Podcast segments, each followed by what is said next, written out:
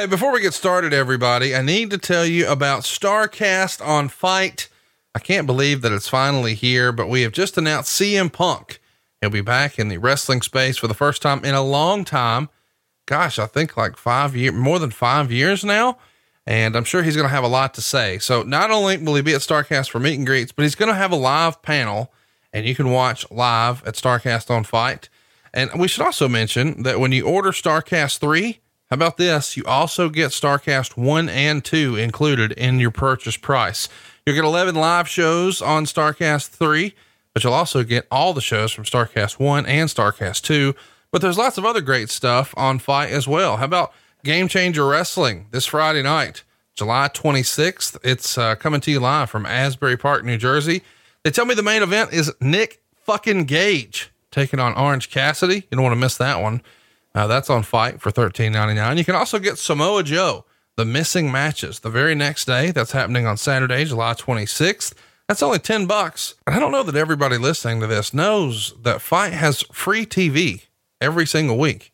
So whether you're into Ring of Honor or Rocky Mountain or IHW, there's tons of promotions who air their wrestling product for free every week at FITE.tv. Or if you're like me, you can download the FITE mobile app for free in your favorite app store. So if it happens, it's on FITE. Check it out, FITE.tv or in your FITE app.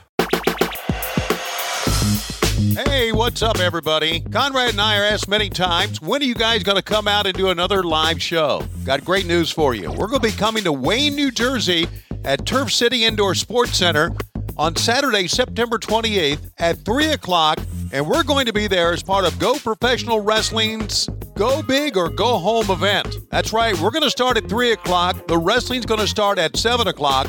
Conrad and I will be there from 3 to 7. Got a meet and greet scheduled at 2 o'clock, and we hope you will join us. Wayne, New Jersey, the Turf City Indoor Sports Center, as part of Go Professional Wrestling's Go Big or Go Home event.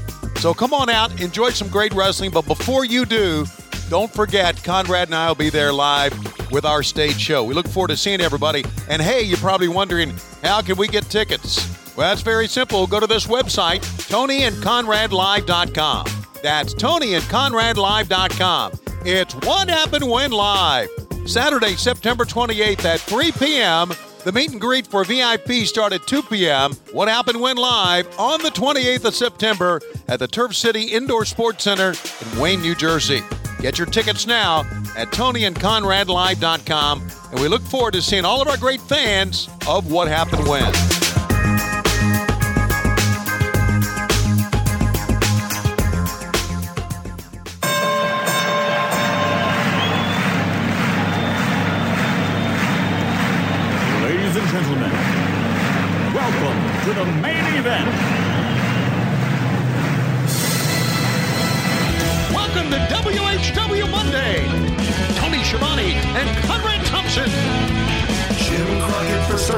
605 NWA. TV title, Cajun Omni, the Bunkhouse Stampede. Flair and Horseman, Garvin, Bogey, Magnum, Dusty, Express Tag Team. Turner, bought in Mid-South Joint World Championship Wrestling.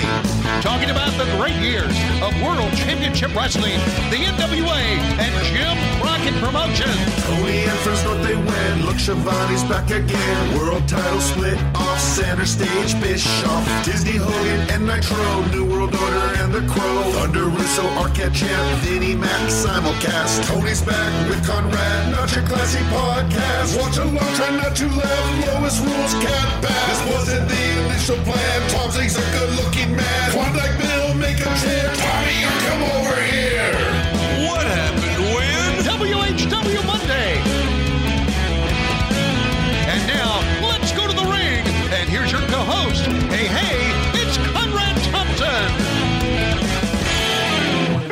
Hey, hey, it's Conrad Thompson, and you're listening to What Happened When? With the greatest wrestling announcer of all time, Sorry, Jim Ross is not here today. Tony Schiavone. What's going on, man? How are you? Hey, Conrad, uh, it's great to talk to you. I'm really excited that we are continuing the summer by talking about more great American bashes. And I'm very excited about talking about one and watching along with one that I was not a part of 89. Yeah, and that may be why it's so good because you weren't there to fuck it up. You know? Have you thought What about that? fuck? What? You, you, you're full of shit. But anyway, how you been? Okay, I'm fine. And yourself? fine. Thanks for fucking asking. Boy, you're in a foul mood today.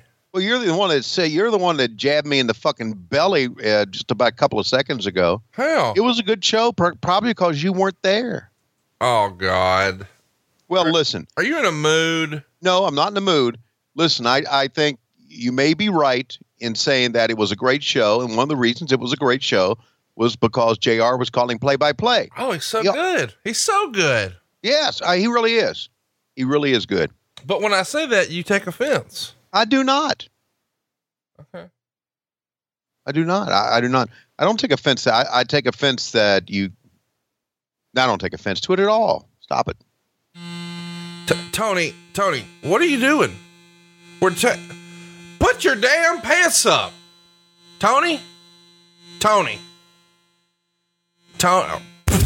It's getting in my mouth, Tony. Stop it. Well, I gotta tell you, you're you're pretty good at that, guys. I can't believe this is real, but right now, live on the show. Tony Schiavone is trimming his balls with the brand new Lawnmower 2.0. Uh, he tells me that it's got skin safe technology and the trimmer won't nick or snag his nuts. And based on what I can see, that seems to be the case. Now, thanks to Manscaped, manscaping accidents can be a, a thing of the past. And uh, from the looks of it, that's definitely not the same trimmer he uses on his face. That's the brand new Lawnmower 2.0. I hope when he's done, he'll use that uh, that crop preserver, which is an anti-chafing ball deodorant and moisturizer. He really he's really clearing th- things out down there. Wow. I mean, uh, I can tell he's put some deodorant on his armpits. I hope he puts it on the smelliest part of his body. And you can do what Tony did and get 20% off with free shipping. Uh, and uh, it's, I can't believe what I'm, this is the greatest night in the history of our great sport. 20% off and free shipping when you use the promo code WHEN. That's W H E N. Like, what happened when? Win at manscaped.com. Always the right tools for the job. Your balls will thank you. That's 20% off and free shipping with the code WHEN at manscaped.com. 20% off. He's taking a lot more than 20% off right now. But free shipping too at manscaped.com. Tony, I can I can see the whole thing now. I mean, I wish I couldn't, but I can. Use that promo code WHEN. W H E N. Get that new lawnmower 2.0 gimmick. Tony's loving his. Look, it's, it's in my mouth. There's dick hair everywhere. Uh, fire up your WWE network and uh, let's watch it. Great American Bash 1989. It went down July 23rd, 1989. So Yeah.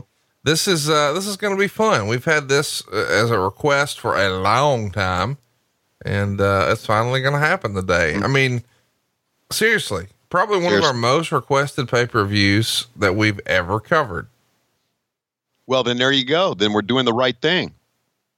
Well, Hey, I'd like for you to fire up this. no, no, are you going to talk about your penis again? Yes, I am. Fire this up, buddy. Because ever since Lois and I celebrated the 38th anniversary, Uh oh. it has been blue chew heaven in our house. So you've been knocking the bottom out over there? Uh, we have had, we have, it's, there's been a resurgence Ooh, ooh. in our sex life, a resurgence. the hot tag. Yeah. And Lois says to me, Don't go on that podcast and talk about our sex life. I said, Well, okay, I won't give the details, but I will tell everybody that it has improved 1000% thanks to our friends at Blue Chew. Well, that's that's great news, and and the even better news is that some of our listeners who want to give their gimmick the hot tag, they can do it fast and easy. You see, this is the world's first chewable, so it can work up to twice as fast. You can take it on a full or empty stomach, and you're gonna be ready because you've got the world's first chewable with the same active ingredient as both Viagra and Cialis. I can't stress that enough. So this is uh, a much cheaper alternative than those other two, but it's also a lot easier to get, you see. You don't have to go down to the doctor. You don't have to have that awkward conversation in person. You don't have to go wait in line at the pharmacy. No, you do all of this online. And if you're uh, prescribed uh, and approved, and that can happen very quickly when you talk to an approved physician over at bluechew.com, they're going to ship this directly to your house in a discreet package. So it's our little secret. And uh, you can give your gimmick the hot tag and you can sort of try it before you uh, have a major investment. And this still just blows me away because you got to pay for the shipping, and that's five dollars. That's no big deal. I mean, really think about that. Five dollar shipping. It's like the Amazon of hard-ons here. How much is this first sort of try it before you fall in love experience going to cost, Tony? It's free, Conrad. Free. What? Free. No, but how are they making money, Tony, if they're giving it away? Well, they feel that once you get a hard on with them, you'll come back and back again. I mean, that's that that's got to be it. It's one of those things where, gosh, that works so well. I better try it again. And, and let me say this: that I have a desk with a glass top, you know, in the bat cave. And I was afraid the other day when I took it, and I was sitting the, at waiting for it, to, you know, to jump in real fast, which is normally what it does with me. I was afraid it was going to rise up and break the uh, glass tabletop. That's right. Listen, if you want to break the walls down, Chris Jericho style, you need to try this Blue Chew. It's what Tony Schiavone's doing. It's what Jim Ross is doing. It's what Eric Bischoff's doing. Uh, it's what Bruce Pritchard's doing.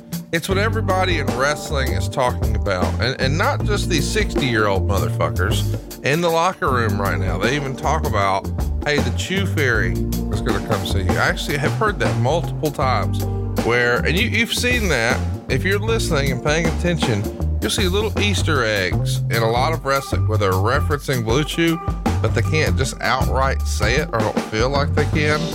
Uh, this is the best kept secret in maybe the worst kept secret in wrestling. But your lady friend doesn't have to know. Listen, Lois ain't listening to this. Your wife ain't listening to this. Your girlfriend ain't listening to this. You want to put on a show? You want a five star performance like Ric Flair and Terry Funk and Eddie Gunn? It starts with getting your dick real, real hard. So why don't you go ahead and try it and use our promo code? And when you use our promo code, you pay that five dollar shipping. Man, the hard-ons are free. Tell them that code, Tony. The code's very simple. It's WHW.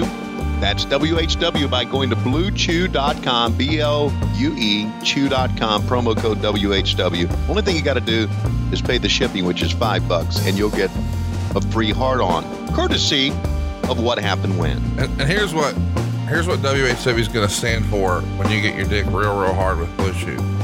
We hard. Without further ado, let's see if we can't get Lois in here we'll talk a little wrestling, talk a little Great American Bash 1989. We're doing a watch along, surprise, July 23rd, 1989.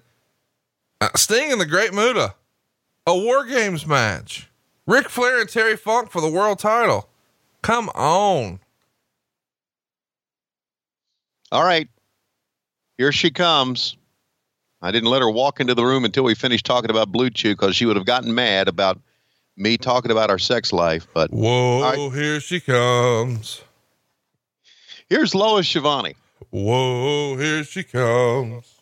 She's a man eater. Oh, she's eating it too? No, no, it's a song. That's the name of the song. Oh, you're just beating it. Got it. All right. Come on in here, Lois. What do you mean, man eater? I don't like Hall and Oates. I do like Elton John. The bitch is back, baby. Three, two, one, play. What the fuck is this? Is this a horse farm? Let me play the audio for our listeners. to the serenity of the thoroughbred farms of Worthington Valley. Here in Baltimore, the Inner Harbor, one of the great reconstructions of a major city in the United States. Then it's to the action in the Baltimore Arena. Let's go there for World Championship Wrestling. How about the little hype for Baltimore? And now it's time for us to get rolling. I love these old school graphics and the video package. This takes me back, man. Yeah, it's one of those things where they they had this little uh, device machine uh, that you could take full frames and just you know fly them in or use them as as gimmicks for the glory days. This is the glory days, Conrad, of the Great American Trash. Oh, look at two rings. Two rings. You know what that means? Yeah, that means they're too dark. They look ugly as shit. Oh my God, you're so negative. They do. I They wish- do. Listen, you're wrong. You're wrong to say that those dark uh, ring mats look good. They look horrible. They make it look like you're. They make it look. You know the barn, the horse barn that we saw right at the beginning. It makes it look like that's where they're wrestling in the horse barn. Oh man, but that's pretty nice uh, graphic for those of you who don't know what fucking two rings looks like. And by the way, this is presented in the most complete form possible due to original production technical difficulties. In other words, the people that originally put this on were fucked, is what the WWE is trying to say. Did you just say? Did you just say doo doo? No, You said in the most complete form possible. Doo doo. Technical difficulties. Oh, okay, got it. All right, I don't, I don't, I, I don't, I don't get this. Is is that Wild Bill Irwin? Yeah. All right. That's Ron Simmons. He's your world champion. Yeah, I know that. Oh, okay. Okay. Well, uh, sh- I'll also, I'll shut the fuck up then. no, don't, no, no. I was wondering what. Okay, I, I'm completely lost here. Everybody's got a crown. Well, look at Scott Hall. Holy motherfucker! There you go. Wear the crown. That's what I'm talking about. Ranger Ross. He's got it going on. So the two ring battle royal for what? The King of the Ring? Did you see Rick Steiner gave his away to somebody in the crown already? Did he really? it's like, I'm going to give mine away. Who's going to tell me not? Right? Yeah. And I mean, when you're a badass like Rick Steiner, really, just- you could do whatever you wanted to do. All right, it's time for the Battle Royal. Wait a second. They start to fight and we go to dark. We go to black. What the fuck is going on here? Looks like Ah! Teddy, looks like Teddy Long. There you go. What's it say? Doo doo. Yep. It's saying doo doo. What happened was that our uh, No, it's Or, what happened uh, when. It's not what happened was. God damn it. We've been doing this for three years. You'd think by now you'd have your shit together. what happened was what happened when. Time for what happened was. No, wait. Wh- wh- When you take Blue Chew, what does WHW stand for? Uh, wow. No, Hard on. I just said it. You weren't even listening. Well, I, I, I heard we. We hard. We hard. We. hey, can I say something here at the beginning of this show? Yes, I will. How many motherfuckers have to wear black trunks? Oh God, you're just in that fucking cantankerous mood today. No, no, I'm not. It's one of I'm the not. best How many? pay-per-views Okay, ever. we got Doctor. Death's wearing yeller. Yeller. Oh God. Okay. Uh, Brian Pillman's wearing a peach. The peach.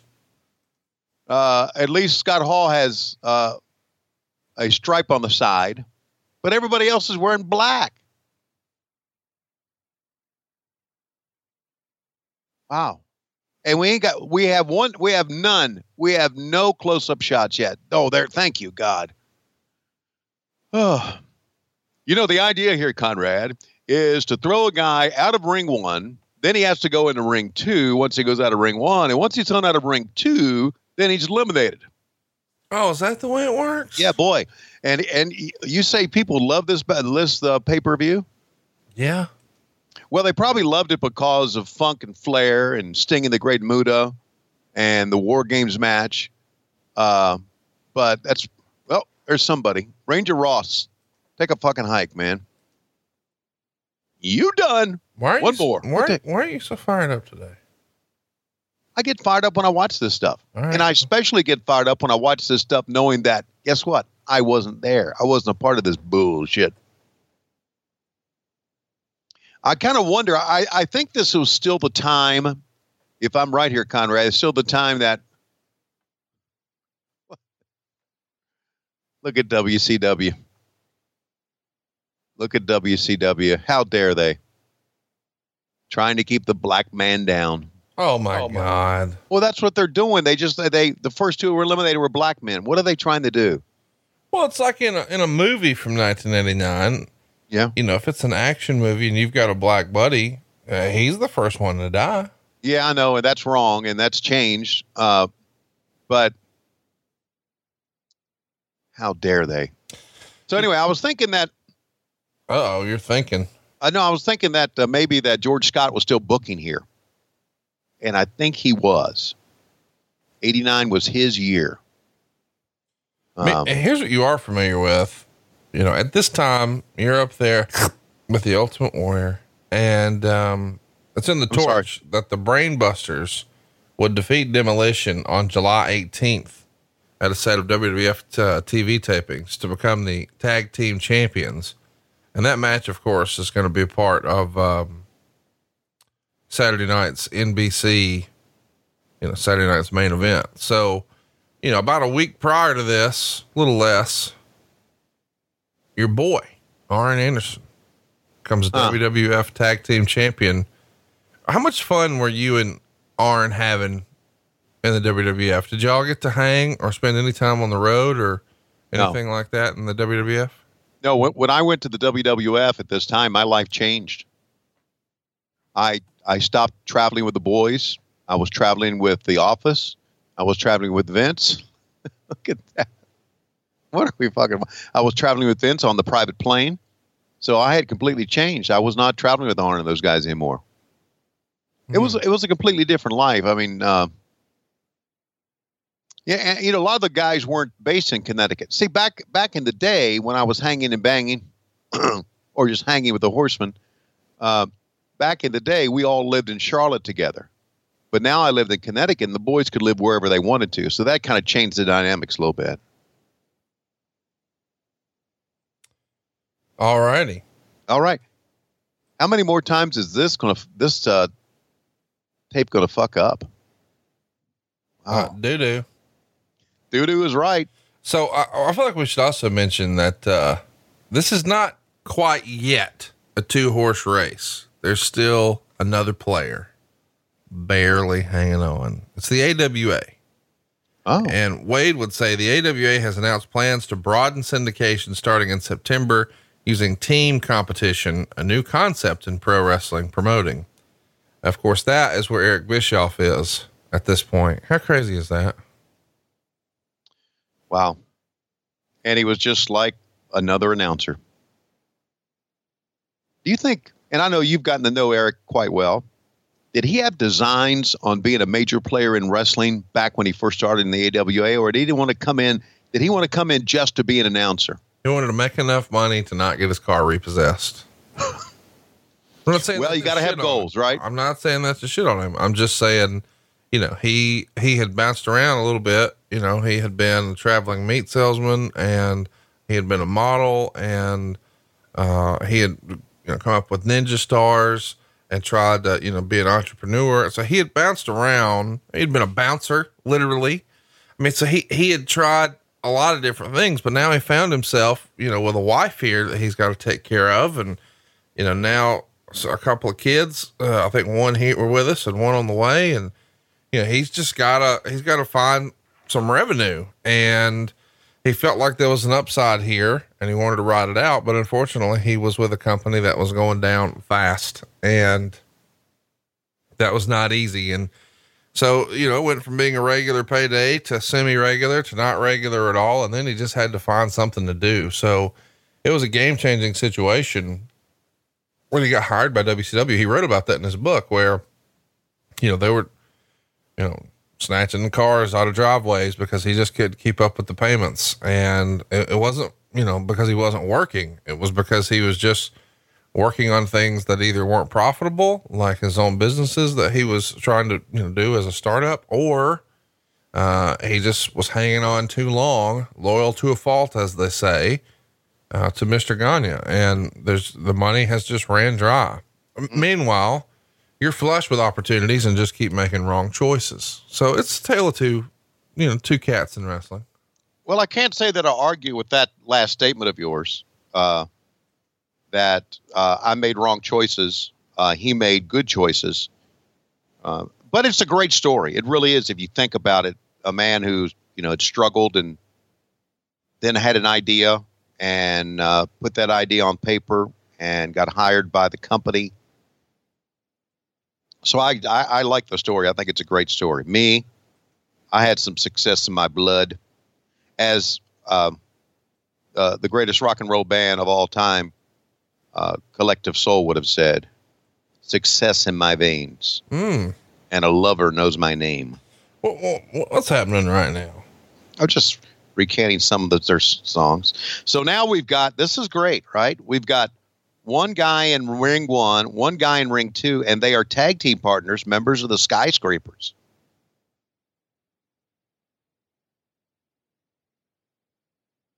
So what happens now? They come back later to wrestle. Look at that. Oh my God! Let's listen to what Teddy Long's saying. Dangerous Big Sick Bishop, and I'm gonna let Dangerous Danny Spivey go after it and kill each other. You really think I'm that stupid, don't you? But we're not gonna do that, baby. Come here, Daddy. Come here, Daddy. Hey, we have formed a thing that we call unity, and the word unity means together. So what we'll do is split the fifty thousand dollars. We're the winners. Uh, the winners of the Battle Royal. So there you go. They're going to split the 50 grand. They're your co winners. Now we're going to have a second match. And, uh, yeah, a second match, baby.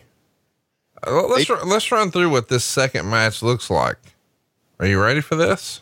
Well, Wait, before uh, we get there. Jenny, uh, what about that fifty thousand? Uh, uh, could you buy me a drink with that fifty thousand? Oh, Well, homie, Gordon- homie, don't play that. Go ahead. No, I like it. See, good, good. That's good. Homie, don't play that. We keeping all this cheddar jack cheese for ourselves. We ain't doing no tag team match player. But if you keep asking me for that money, you're gonna go one on one with the Undertaker. All right, this crown right here, this ain't Jerry Lawler's crown. This right here, this is something I brought myself from Harlem, you see, and that's where I've been recruiting my newest tag team, which I'm gonna reveal to you very soon. But today ain't the day, Gordon. You see, today I got two seven foot white boys out there can run through everybody out there, and you think I'm gonna fuck up my payday for you, Sive, you co- cold jive turkeys? It ain't happening. Homie, don't play that. I got 50 G's right here, and I'm gonna go invest this in a whole lot of shit, none of which will be hair care, restore, restoration products. Cause I don't believe in that. All right, bald is beautiful, and you motherfuckers need to get with the plan. Uh, uh, well, I got plenty of bottles of Smirnoff in my pocket. So I can't believe this is happening. But Wild Bill Irwin, as you said, was just in the battle royal, and look at this. His opponent, Brian Pillman, who was also just in the battle royal. Right. So these guys were in the first match. Get uh, so they come out with crowns, high five, and all the fans, babyface, and yeah, here we go. And then get thrown out of the ring and eliminated. Go to the back, put on their vest, their entrance gear gimmick, and come back out and do it all again. What the fuck? They probably put powder in their crotch, Oh, keep them from chafing. have you ever Just watched wrestling and not thought about their dicks? Has it, or has it, is it like the primary reason you're in the game? No, no, not not at all. I I just as as a member of the male species, I'm concerned about that. You're you powder your crotch? you're concerned about other people's dicks. No, are you powdering your crotch? No, You don't put powder in your crotch. no. You need to start Why? because you never you never go back to do anything else again. Well, here's the difference between me and you. All right, I don't have a bunch of dick hair, so I, I'm not. I'm not going to get in as many jams as you are. I don't have a bunch of dick hair. You don't thanks to Manscaped. By the way, when they send us little care packages, Yeah, uh, my wife loves that T-shirt. yeah. She should. It's a it's an old school shirt. It says Manscaped. Your balls will thank you. She thinks it's the funniest thing ever. You know, these guys come back and they wrestle again. I can hear JR saying, "Ah, God damn, we pay them enough big old boys here. They're strong. They can do another match. Believe it or not, they're going to go fucking 11 minutes in this one. And, and, and Wade would say that there's nothing special and Pillman is still unimpressive and he gives it a C. Oh man. He didn't like Pillman, huh? Isn't that wild? So did, did he ever get on board with Pillman or was he always like that towards Pillman? Do you know? I don't know. Is it my job to keep up with what the fuck Wade Keller no, likes? but you always did. I was, You always were a dirt sheet motherfucker. You think I, uh, just so you're clear, you reckon I was uh, a subscriber when I was goddamn eight? Wouldn't surprise me. Wouldn't surprise me at all. Yeah, because you know what? Well, at least one of us was a wrestling fan. I was a big one. Nah. Oh yeah. Oh hell, I was in the WWE, man. And you hated it. I was in the WWE. Here are you talking five years after my debut. I'm in the WWE. And you hated it. I didn't hate it, I loved it. I love the WWE. I love everything about it. Crossbody and a two count. Arm drag takedown. Like that, how I'm calling those those spots? I do. Keep it going. Let's see if we can't get you a job with. WWE. Oh no. Listen, I'm not gonna be I'm too old to be one of their announcers. Show them what you can do. I don't need to show them what they they know what I can do and they know what I can't do. What can't you do? Get a job with them. uh, I'm going to hit you with a rap line. Are you ready? A rap li- oh my god. Sure. Show me what that mouth do. How did here's a here's something I don't understand, I- and it it it, it, really t- today kind of makes me scratch my head. Oh, Okay, how does watch out? Great vertical suplex. Um, how does a, a, a nice young man from Alabama get into enjoying shit rap music? I don't. uh, That blows me away. because I'm from Alabama, I can't be cultured. That would probably be it. I I don't know. I don't get it. I don't get the, and I guess it the rap music is the same as what rock and roll was to my parents, to me. But I I just I, I there's there's so much good music out there, and there is some good rap music. There really is, but a lot of the stuff that you say here, come here. When I'm I'm at the Conrad's, come here. I want you to watch this. Listen to this music. I'm thinking, what the fuck are you listening to? What the fuck's wrong with you? I think you put on shit rap just to piss me off. Really? Yeah, I do. Well, let me show you. you, That's not I think you really don't like some of that stuff. Can I? Can I? Can I tell you something? Yeah. You're wrong. And Like- I think we should mention that there's a lot of kids or a lot of guys listening to this, and their first introduction to rap or hip hop on a big scale is 1990s "You Can't Touch This" by MC Hammer, Right. and right after that was Vanilla Ice's "Ice Ice Baby." And Right. so a lot of us, as lame as those two songs are, we were like eight and nine years old. And when you're eight or nine, those are fucking coolest songs ever. And then I can't believe this is a thing, but are you familiar with uh, the t- the two kids Kris Kross? No. So there's these two kids who wore their pants and shirts backwards. Type this into your Google machine: K R I S S Uh-huh. space K R O S S. So Kris Kross, and uh, it's a couple of kids, and they had a song called uh, "Jump" that like popped off in early '92, and all the kids were listening to it. Well, then it continued with these little, you know, silly silly ones that you've you've heard because they they got so big, like "Whoop, there it is" and shit like that. Right. And somewhere in there, I think it's 92, Dr. Dre dropped the Chronic album, which is arguably the greatest rap album ever. Right. And the big hit on that at the time was nothing but a G thing. And they played it all the time on MTV. This is back when MTV played music videos. And it, and it, went- it popped off. I don't know what to tell you. And so all of a sudden, kids who maybe were a little too young to have uh, enjoyed the NWA, the uh, with attitude. Right. We're not. Yeah, we're not talking about the National Wrestling Alliance. I right. get that. We're talking about Easy E and Dr. Dre and Ice Cube and you know all those guys. If you were too young for that, then you you caught up right after with like um you know the more mainstream MC Hammer and Vanilla Ice. And so, you know, those guys were like your gateway drug into gangster rap. So like it, you, nobody started like I don't I mean I guess some people do but they call marijuana a gateway drug because in theory you start doing that and then you venture off and try new things. And so before you know it you know you're shooting heroin between your toes. Uh, well that is where my rap music happened like mc hammer was like my marijuana. He was my gateway drug. And then eventually you know i, I know some of the songs that we've played here on the show that you've enjoyed. Like Eazy-E's give me that nut Uh, So, well, what do you think of the way those kids Kris Kross were were dressed? that, they were pretty fucking cool. Here's another example. They had a song called "I Miss the Bus."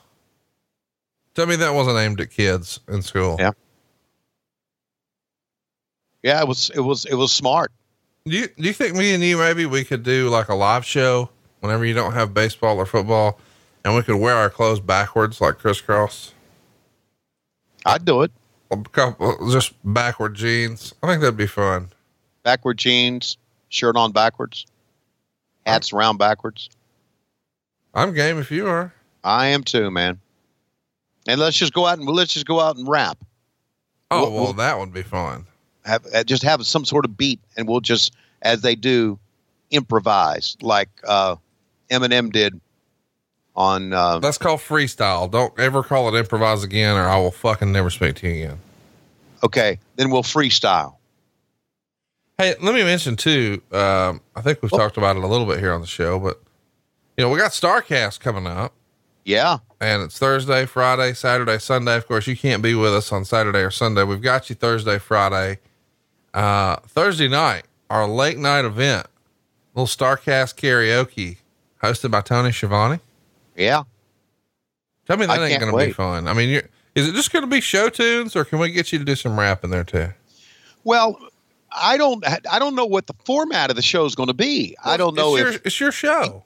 Well, I know it's my show. So do I pick all the songs, or do I say, "Hey, you pick the song"? I mean, I think it would be better if you had a list of songs you wanted to perform and you had fans, you know, you know, fans could register for the opportunity to come perform one with you. Cause here's the thing. If we, if we let, if we let them pick, they might pick stuff that, and don't get me wrong, we could let them pick some here or there, but like, you're not going to let your opponent call all of your moves. Aren't you the veteran? Aren't you supposed to be calling the match? Yeah, I'm supposed to be calling a match. Look, You know, I'm other- intrigued now because ring- if Francine's in the house, I'd like to perform with her. I don't know if she'll be there by Thursday night, but we'll check. I do know for sure. I can't confirm. Okay. She's at Starcast 3. Wow. And at there you go. A flying crossbody from the other ring. That was kind of fun. Not the not the, the ring they're in, but the attached ring. Wow. Brian Pillman gets the win, although it's called a C and uh, unimpressive. Next up, the skyscrapers and the dynamic dudes Oh my It- God, I can't wait for that one. in what the Torch would call the least dynamic match on the card. Well, you know what that meant, don't you? That meant when Johnny Ace got to work for Vince. Well, wait a minute. Ah, uh, uh, I still got Smirnoff in my pocket. Uh, uh, and I notice your head on your shoulders right now is not a half as big as it is in the regular day. Go ahead, hit it. Let me tell you this, Gordon Solie. I am one of the most intelligent men ever in wrestling. I am not Jim Cornette. I am not Teddy Long. I am not Jim Ross. I am Paul Heyman. And I am the advocate for Paul Heyman getting a job with Vince McMahon. You see, I'm going to run Raw. But unlike the many people who are in the writing committee right now, who are the writers, I'm not going to run Raw into the ground. They're going to let me do Raw. I'm going to turn Raw into ECW in 2019. That's right. We're going to bring the Sandman out. We're going to have him crush beer cans over his head. We're going to be Fran- bring Francine back, and we may take off her top. How about that? How about Taz? We'll bring him. I'm not supposed to say Taz's name, but how about Sabu or Sabu? We'll bring him back. How about that? And we'll bring back FBI, the full-blooded Italians, because these guys, as we know, were a hit. I'm bringing back ECW, and I'm bringing it back to USA on Mondays. Uh-uh. That's right. I still have bottles of Smirnoff in my pocket. I got on the plane ride here to Baltimore. We'll have more in a moment. I don't know why that's funny to me, but it is. And here come the dynamic dudes. Can you imagine that one of these guys would go on to become one of the most uh, influential and important people, a power broker, if you will, in professional wrestling, and the other guy is going to go on to do a teacher gimmick. You just never know. You, just absolutely never know. I mean, who would have thought that as these guys are coming to the ring, that one would be a power broker, one would be a teacher. That kid does not look happy. What, uh, No, he's getting ready. Oh, getting ready to get a hit in the head with a. Come on, okay. This is some dumb shit right here. what the fuck is this? This is some dumb fucking shit. He's not posing or he's not happy. He looks like he's kidnapped. How about how about letting the kid know that uh, we're going to do this? So anyway, one's a power broker, one is a teacher, and two guys are going to be talking about it in 2019. One was eight years old back then. I mean, Isn't that amazing? they're throwing frisbees into the crowd, bro. I know it's stupid. Oh Who my the fuck God. is that? It's Jason Hervey. What the fuck was he doing? He wanted to get in the ring and high five him. Can you imagine? Process how silly that is.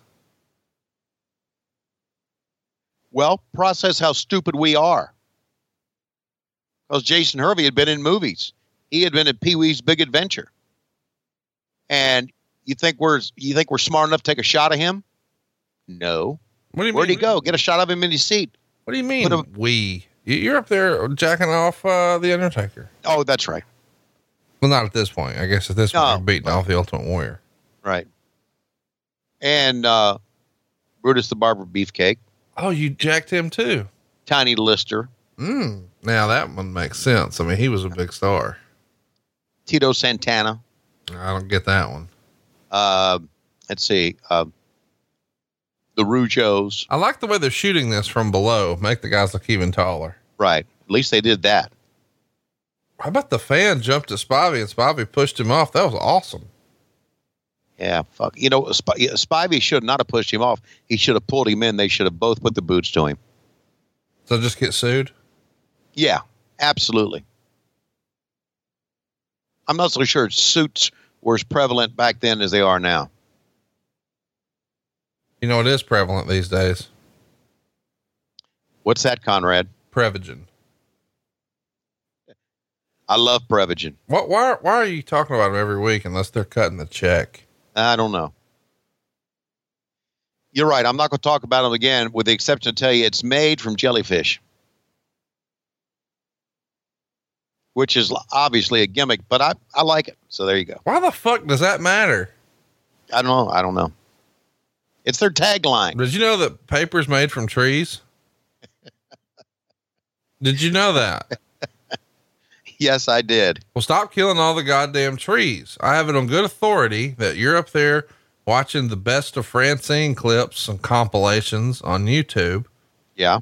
And, and to clean up the mess when you're done, you use paper. Stop it. Trees grow back, Conrad. No, just use a sock like when you were a kid. Damn it. Use a sock. Oh, Don't act like you didn't use a sock. I have it on I good. didn't use a sock. Why are we talking about my masturbation techniques? Wait, look at that what guy. are you, what, what are you talking about? look at that guy in his underwear. They're professional wrestlers. They're supposed to be in trunks. No, I'm talking about the fan. Why and we'll you- take a good shot of the top of Teddy Long's head. What the fuck? Well, I, only thing I can say is Oh I hope this show gets better. look at that, dude. When you look at the top of Teddy Long's head, do you know what you realize? What's that? He's the Black Homer Simpson. Yes, he is. He had the exact same amount of hairs up there. Wow. Next time I see Teddy, I said, you know, we realized that back then, because of your hairdo, you were the Black Homer Simpson. And this, I guess, th- was this before it was popular for for guys to shave their head? Because it would have been best for him to shave his head. Well, tell him. Go ahead and send him a text. Hey, motherfucker! Thirty years ago, you should have shaved your head. Instead of running ha- running around here looking like you had a yarmulke on. So, what'd you think of the uh, of the skyscrapers as a team? Loved them. Yeah, they were pretty. Uh, they were pretty awesome. I mean, how about this? As far as believability, you got to think they're up there with like Doom and the Steiners.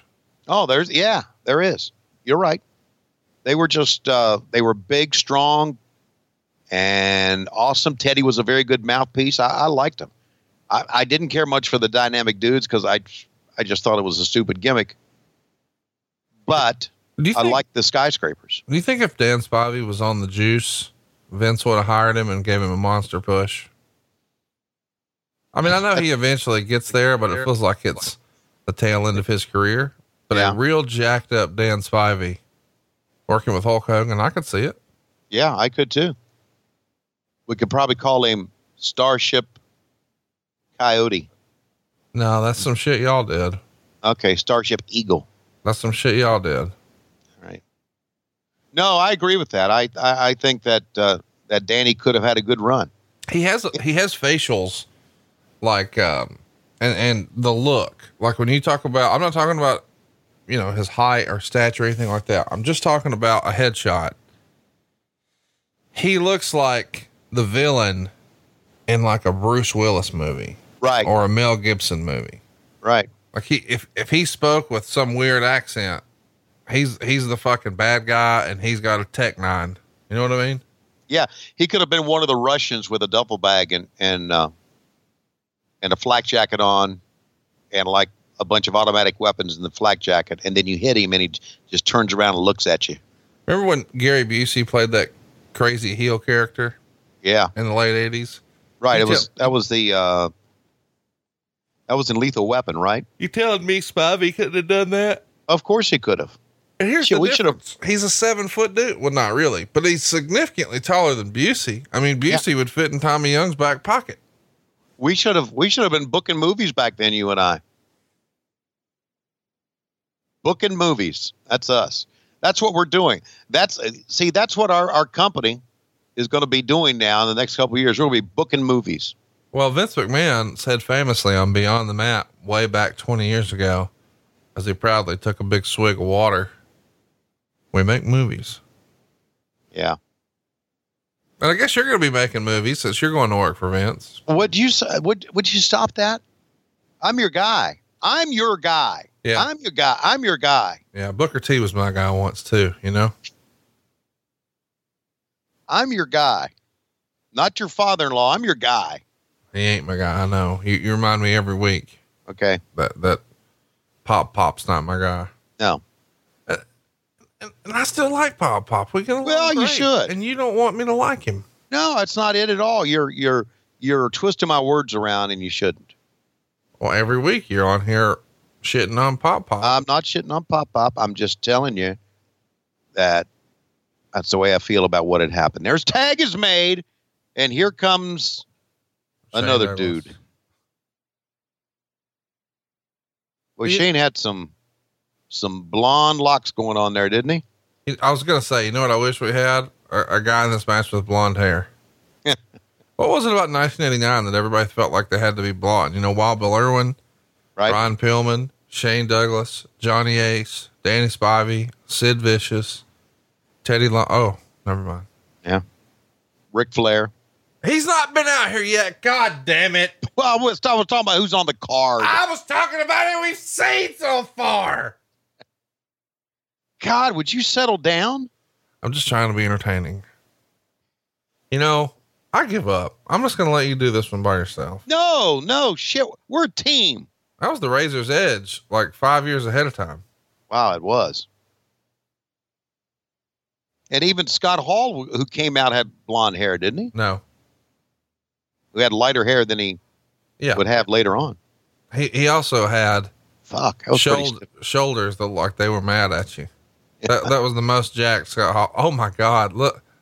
oh God. It's the Teddy Long two step. Teddy kicking him like a girl. the hell? Look at that one, that an old woman in the front row. It was like, what the fuck are we doing?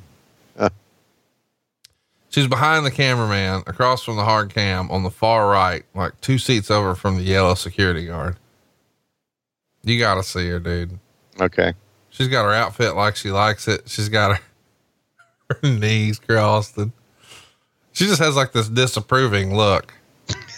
I was getting that a lot in 89 when I'd bring home a B. You know, I'd fucked up and showed my parents I could do all A's and I got a B in 89 and it was all downhill for me. Wow. Your parents were If you, if you brought home an 89 in my house, you're getting a spanking. wow. That's that's good parenting. Can't spank them today. Yeah, you can. Just got to be low key about it. Nah, you can't. No, I spanked my kid. You know how many times I had to do it? Once. You got it. One spanking ever. And then forever. Don't give me a spanking. I'm thinking, shit, that was four years ago.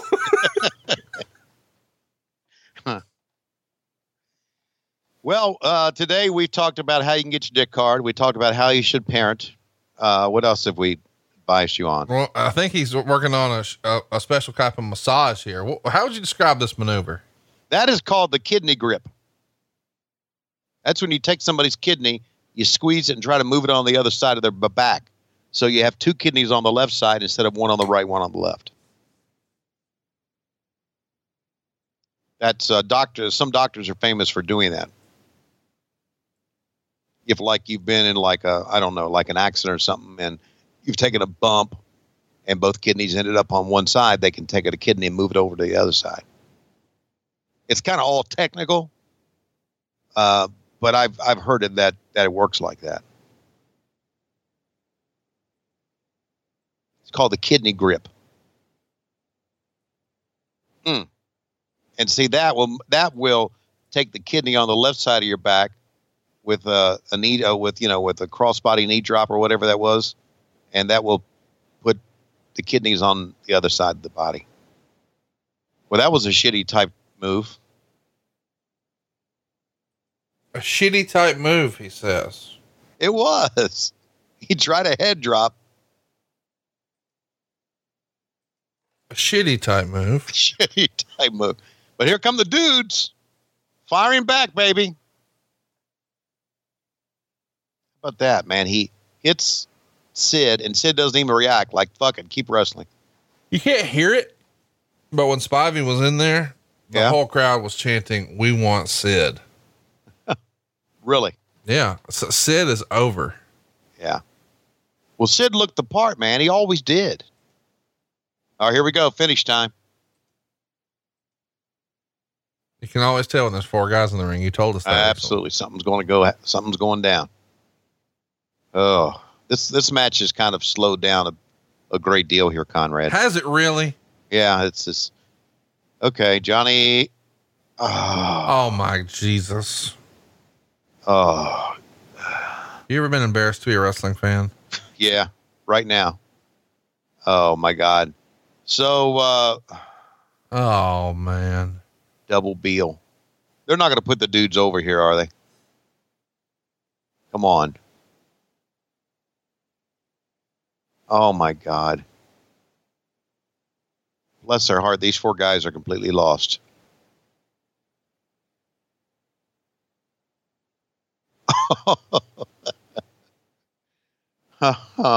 One, two, thank God. Because uh, Johnny Ace was kind of uh, oiled up there a little bit and all lathered up and slick, he almost got his neck broken. Because he picked him up and he slipped and he fell straight down. Sid's not even in the ring for the victory shot. I hope they show that power bomb attempt on a replay, Conrad. I want to see that fucker again. All right, we got it. You got the crown. You got no hair. Keep going. Uh, uh. Well, I just like to say, Jim, a couple of things. You look like you're angry. Are you an angry man? I understand you've been angry online too. You angry? Well, you goddamn fucking right I am. You got all these jackleg wannabe asshole wrestlers out here. They're fucking outlaw mud show bullshit like Joey Janela running around stapling a picture of me on his fucking body. And of all the fucking people to staple my head on their body, we're doing it on fucking Joey Janela. What the fuck's he ever done besides wrestle in a backyard, jump off shit, get thrown through light tubes, and host parties with Tone Loc?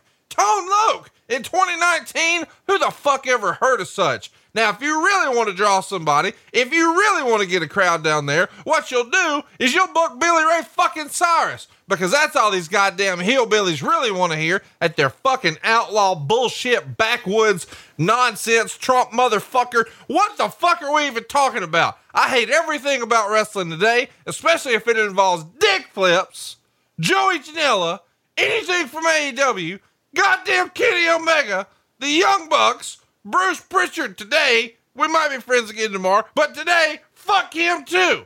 And Tony Schiavone, I think you're okay, but I'm not really sure since we're battling for that commentary chair on MLW. But if I see you at the next one, boy, I'm gonna kick your ass. That pay per view in November, that's mine, goddammit. You stay the fuck from around here. You couldn't do it. I'm doing it. Well, after that, I'm glad I'm dead. We're to have more. Let's go to the ring.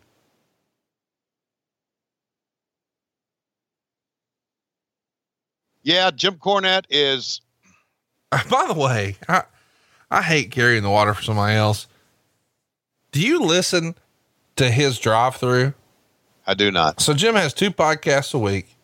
One is called The Experience, and Right. the other is Drive Through. So The Experience, he'll talk about whatever, how he's getting the fence done around his house or what Donald Trump has done stupid. And then he'll go like into a long form on one topic. That's a that's a pretty good show. But one of no. The go-to podcast for me when I travel like the first one. So like if I'm jumping on a plane before I go, I'm making sure I'm caught up on on Corny's drive through because it is where fans either write an email or send a tweet, whatever, and they have a question for Jim Cornette and Brian Last selects them and Jim just sort of gets to bounce around. So he might answer a question, you know, about wrestling in 84 or 94 or 04. It's something else, man. You would fucking love it. How about that? NWA's number one. WWF stinks and they have to blur WWF. I don't blame them Well, but you know why they're blurring it? because it's the WWF show now. No, because they Because don't. they can't. They don't can't own WWF. WWF. Yeah. Yeah. The, the panda took it from them. So here we go. Fourth match Jim Cornette and Paulie Dangerously. It's a tuxedo match. So it's a manager match. And Wade would say it was entertaining, gave the fans what they wanted. Nothing was really solved though. Oh well. And he gave it no grade. But they go six minutes here. Tell everybody what a tuxedo match means. Tuxedo match means you wrestle in a tuxedo. And You have to tear the tuxedo off your opponent. So one of these guys is about to get ass naked. Who you hoping loses?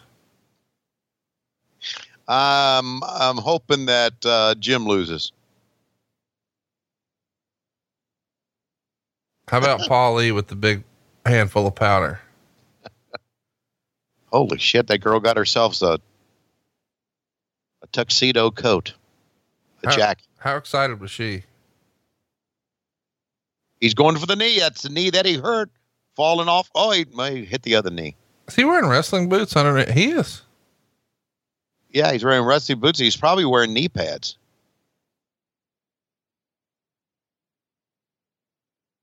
Oh, this is ripped- pretty fucking entertaining. He ripped the jacket. And now somebody's going to get a jacket. Would you rather uh, watch a, a tuxedo match or an evening gown match? I'd rather watch an evening gown match in the privacy of my own home. With a sock? There's no reason to put a sock on one of those ladies. You need to put a sock in it. Talking about Oh, I got. I, oh, okay. I got. I got what you're saying. I don't know what that means. You know, I, I think I've been misrepresented on this podcast. Are you serious? Like, Yeah, as, soon, as soon as this thing got started and two guys were wrestling, you said, you think they powdered their crotches in between the matches? And those are your words. It's a hygiene thing, Conrad. It's not a. It's a hygiene. It's not a uh, Before- sexual thing. Before we could even talk about the show, you, you said, Hey guys, let's take a break from talking about wrestling. Let me tell you how I have sex with my wife. Well, it's a sponsorship thing, Conrad. It's not. But, but now you're like, Oh, I think I've been unfairly represented. You know, we can, Well, I think I have. we can deny sponsors. We can say, you know, we're not doing that. No.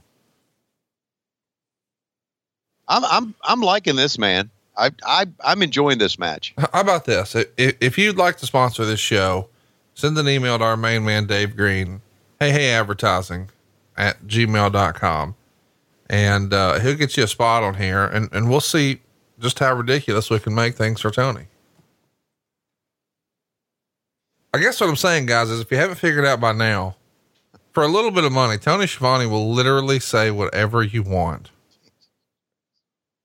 And so the voice of your childhood could talk about your product or service or something that you just made up that you just think would be hilarious for him to say. Ah, yeah, that about sums it up. I like we're not even denying it now. By the way, this is a, this is a fun match. I, you know, I, I know that you know people are going to hear that and shit on it, but tell me they're not telling a story here. They are. I think these guys get the psychology of wrestling better than a lot of the boys. Yes, they do. Two of the greatest minds in the history of the business. Fair to say. Without question. And by the way, I wasn't just uh, kidding around. Go listen to Corny's drive through. It's fucking tremendous. And and I don't care what anybody says. I know he's controversial. I know he says some mean things about my friends sometimes. But goddamn, he's entertaining. Like just him reading the phone book or I'd love to see him like host an award show. Can you imagine Jim Cornette my God. hosting like the Emmys? Vince should bring him out every year and host the uh, Hall of Fame. No, not the like the Slammy Awards. Um, Cause you know, Okay. he's not going to shit on a legend. Right. I mean, he might, but he would rather shit on. it- Like if you've been in, so like, like he'll mock Joey Janela's body, and just you know blah blah blah blah blah because he's current. But like Right. Jody Hamilton, he'll be like you know towards the la- latter part of his career, he was uh well large. Yeah. So it, like you could tell where he has respect for someone and is trying to explain something, but doesn't want to, you know, be mean spirited. But then there's other times where he's just like fucking double barrel venom. And I enjoy both because it's just what a complicated figure. I don't know that there's another human on the planet like Jim Cornette. I think Jim Cornette found his niche in life. Oh, without question. Yeah. I just think it would be fucking tremendous to see him in a mainstream setting. The world is not ready for Jim Cornette. He's like our wrestling best kept secret. I let's. Uh, I I, I kind of wish the schedule would have worked out where he and I would have been able to work together. Oh, it would have been great. Like, I'm not saying this to be funny and I'm not saying this to make like a political joke, but you know, like uh, the Howard Sterns and Rush Limbaughs and the guys who made a ton of money in talk radio with their controversial and often polarizing opinions and takes. You telling me they're any more talented than Jim Cornette? Jim Cornette just picked something different, but had he gone into radio, mm-hmm. he would have been in that Rush Limbaugh, Howard Yes, he would have. Stern. Because in that And- in that era, they wanted you to say something controversial. Well, goddamn, he would do that by breakfast. He's ready. Not only that, he just proved he could throw a pretty good working punch as well.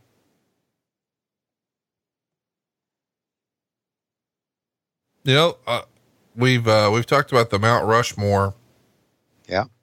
situation on this show for a long time. But if you had a Mount Rushmore of managers, both of these guys are probably on the list, huh? Yeah, and Heenan, and who would be the who would be the next one? I, I mean, I think you probably go Jimmy Hart. Yeah.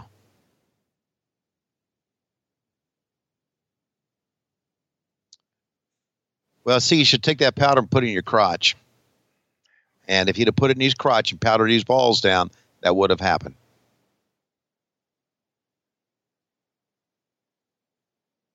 There Cornette wins it.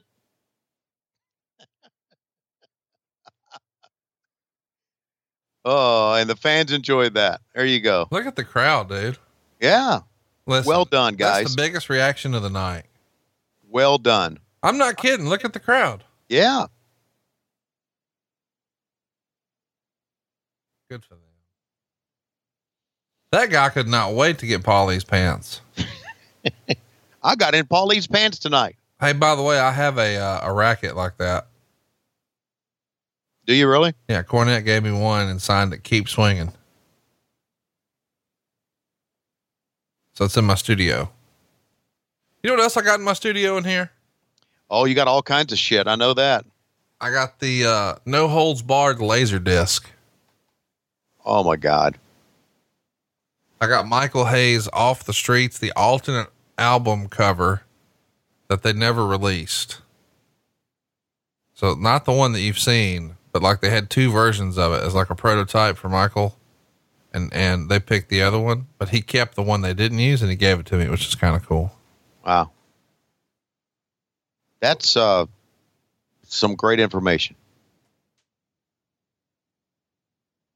Paulie scratching his ass as he runs away. I'm just saying like, Uh-uh. oh yeah, what's, uh, what's Gordon saying here? Uh-uh. Well, we've seen Paulie, we've seen Jim Cornette, we've seen a couple of gimmicks. Now we're going to see another manager who's done crazy shit as well, right, Gary? Well, you know what we're not going to see, and that's Court Bauer. Because Court Bauer has learned the dark arts of professional wrestling. You see, he enters the pro wrestling landscape again with an emerging market of podcasts. And there he collects a variety of podcasts like Tony Schiavone, like Bruce Pritchard, like Uh-huh. Jim Cornette. And slowly he's going to convince them all to work for his promotion, Major League Wrestling.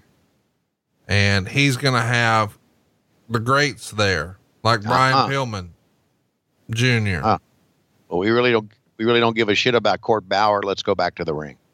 Oh, that was hurtful. Well, we had to end it. I shouldn't have said that. Court will, will call me now. Said, "Do we have heat?" And I'll say, "No, Taz, stop." Why?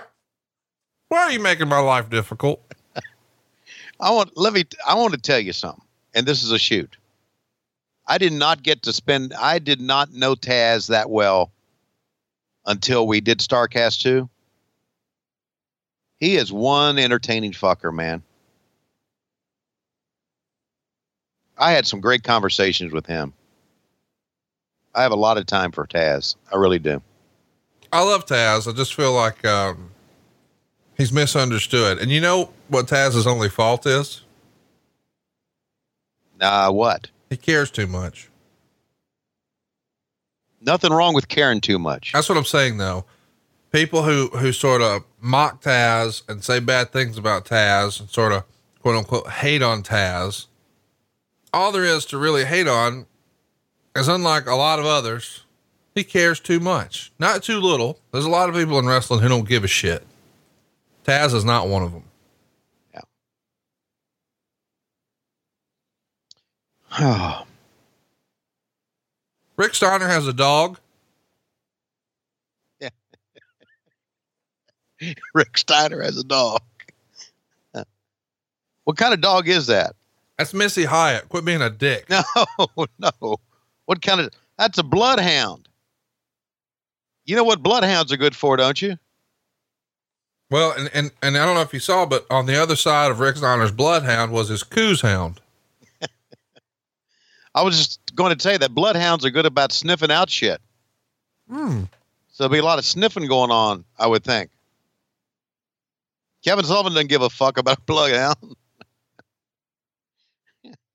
Look at Steiner fucking laying him in. What's this? Huh. Oh. God, man. I what a performer Kevin Sullivan was. Jesus. Are we, are we talking about the real Kevin Sullivan or our dogs? Uh, we're talking about the real Kevin Sullivan. The one only gives a shit about what Xander Bogaerts is batting now. How about Dustin Pedroia? He's he's done, isn't he? He's done. He's his needs are given out, haven't he? What do you think? Re- real question. Yeah. Do you have your email pulled up? Uh, no, I will on my phone. No. Okay.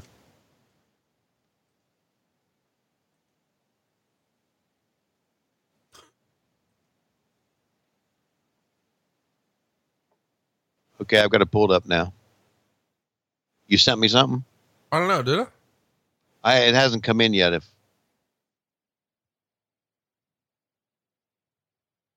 oh, by the way, uh, I'd like to say hello to my buddy Dan Saint Germain. Oh, what's up, Dan? We love Dan.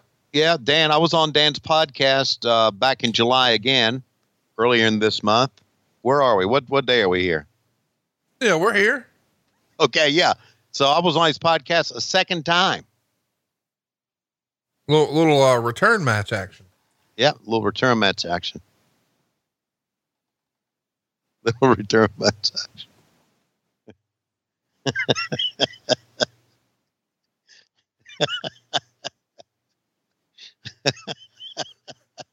Steiner Brothers really taking it to the varsity club.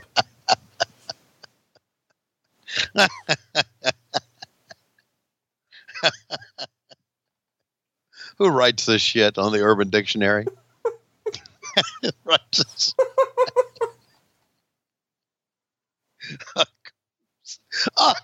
out. I could tell I said something you didn't know what it meant, so I'm like, let me catch him up. Oh God. We could just we just I just need to have the Urban Dictionary called up when talking to you. Wow. You know, you know who's uh and I, I guess we've talked about this before, but I think it's worth talking about again. Who was very underrated as a performer was Mike Rotunda. really? Yeah. Uh, I don't think he got his just due because he, he really wasn't that good of an interviewer. Didn't do that good of a promo. He was better when he was a character like IRS. But man, he, he could he could go in the ring. He could really work. Okay. Yes, Tony, I think you're exactly right on that. Look, look, look, Kevin, Kevin Sullivan selling that nut shot. I like that the way you sell a nut shot is you wobble your legs. Yeah, I know. In reality, you get hit in the nuts, you just go right straight down. How many times have you been hitting the nuts? Real talk. Real talk. Oh, I don't know, about four or five times maybe. How? Oh, I don't know. You're out. You're out in the backyard playing football, and someone throws a football at you, hits you in the nuts. Things like that. Before you, you know, when when you play football on a organized level, you wear a cup, but when you're in the backyard, you don't, and that's where your nuts are exposed. Just little, uh, little safety talk from Tony Schiavone and Conrad Thompson here on WHW. And the safety talk is when you're playing football, even if it's not organized football, wear a cup. Protect your nuts. I podcast with a cup. Wouldn't surprise me. Holy shit. What the fuck was that? I have no idea, but god damn it, it took both of them, did it?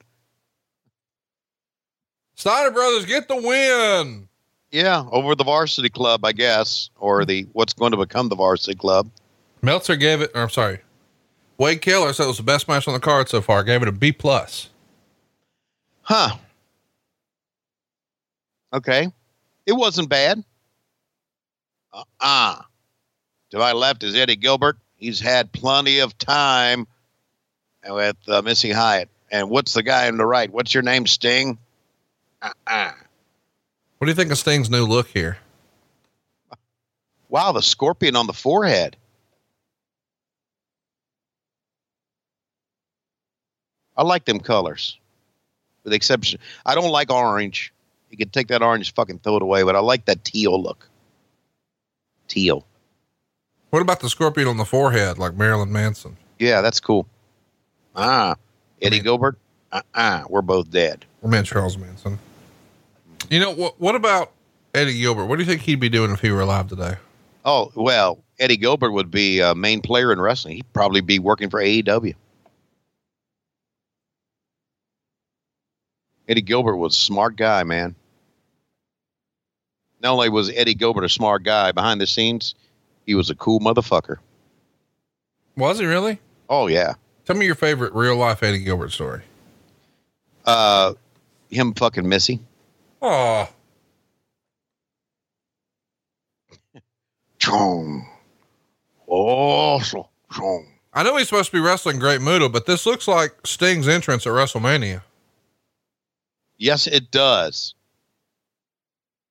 It also looks like what happens when you walk in Benihana. Never been. All for crying out loud. We don't have a Benihana in Alabama. Well, does you don't shit. There's a lot of restaurants they don't have in Alabama, but you've been to them. Name one. Uh, that they don't have in Alabama that you've been to. That's The on my- Palm. No, we got them in Alabama. You do? No, think so.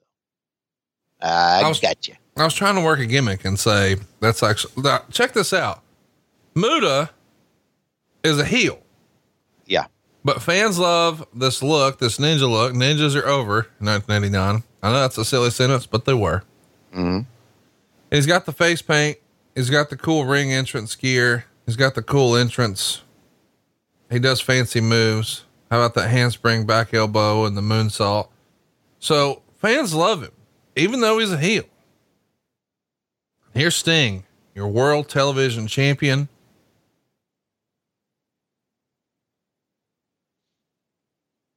I don't understand why Eddie Gilbert's walking out with him. Of course, I don't understand the storyline, and we didn't listen to the interview, but We didn't listen because you were talking about how he was having sex with his girlfriend.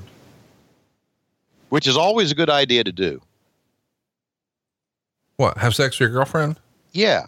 I mean, I know I know the thing is uh wait till you're married, but I don't agree with that. Who said that was the thing?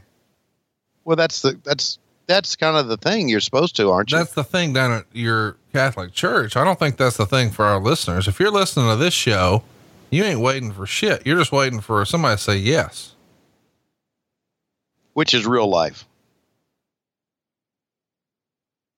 But on a I mean, that's what your parents always say, wait wait until you're married, son. So the Great Muta blow and mist here. Uh, Wade's going to say that the first few minutes of this feature some moves that would even make Tiger Mask envious. Well, I can't wait. What are they going to do? Stand in opposite rings and jack off? Remember how 10 minutes ago you said you've been unfairly represented on this show? Yeah. I believe so. Come on, Stinger. There you go. I like the bit about we're not doing it in that ring. We're doing it in this ring. No, I'm not leaving that ring. We're doing it in this ring.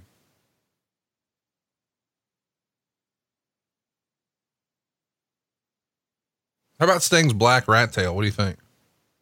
I like it. Can I'm we, surprised can, he didn't keep it. can we dye our hair blonde? You want to? I know what would happen. What?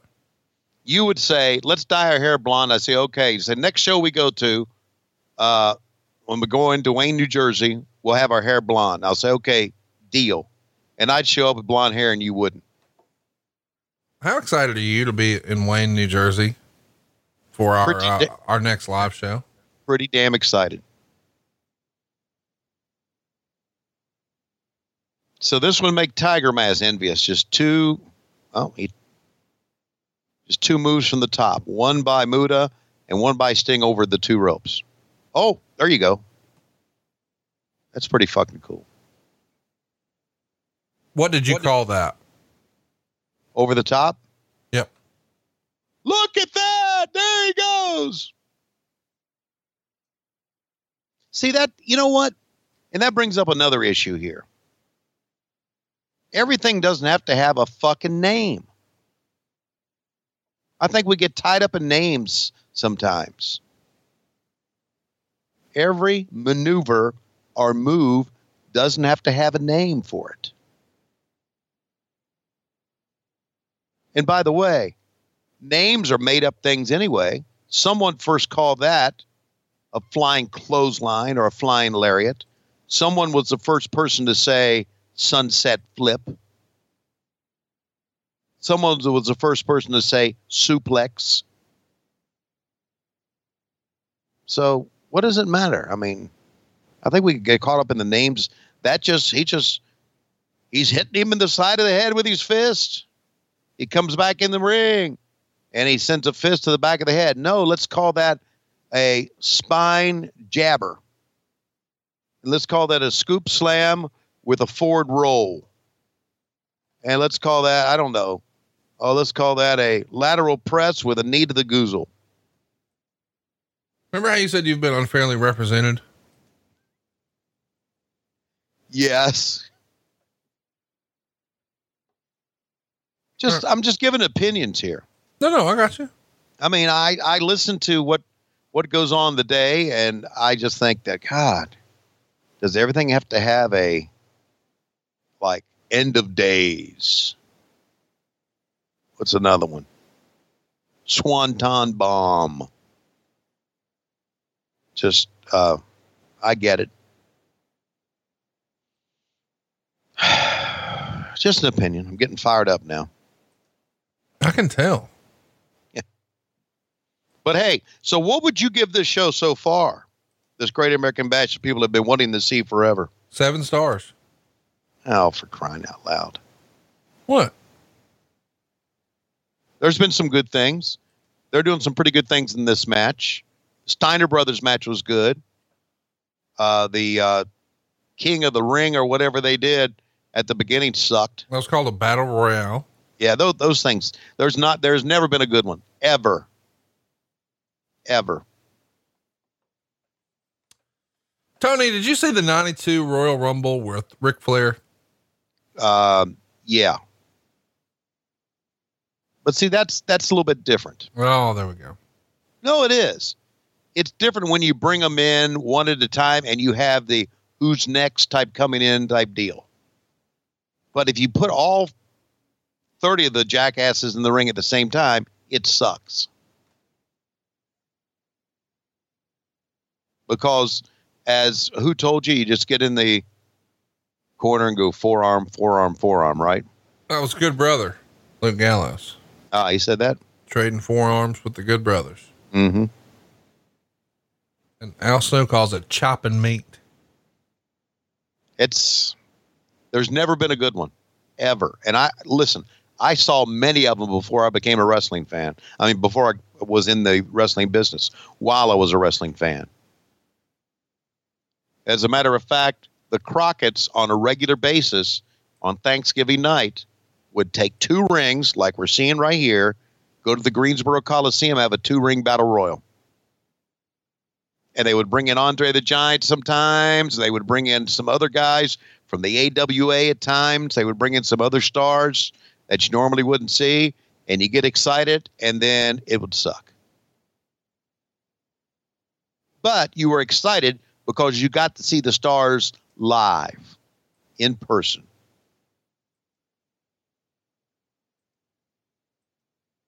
So anyway, back to that, uh, or back to this. The uh, Sting and Muta slowed down here a little bit, but uh, still doing some pretty good shit. How about that? I like that, don't you? What, Throw him out, come back in. Yeah. You don't see many of that.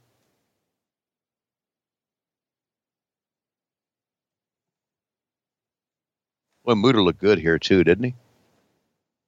Big upper body, thin waist.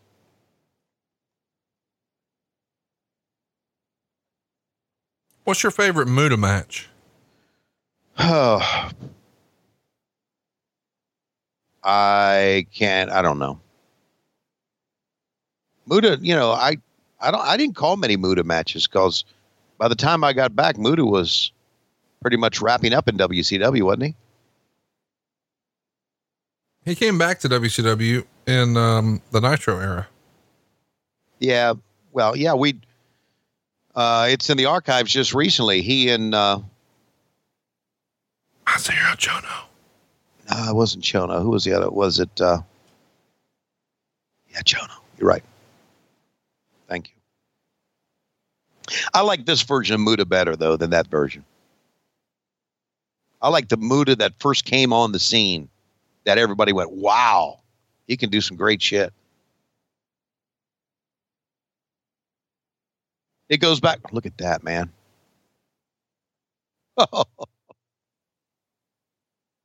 That's pretty fucking cool. So the ref bump goes. This is going to cut fuck up the finish here. Uh huh.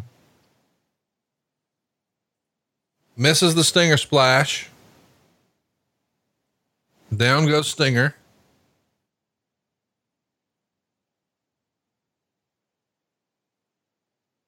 Here goes Muta. Look at this moonsault.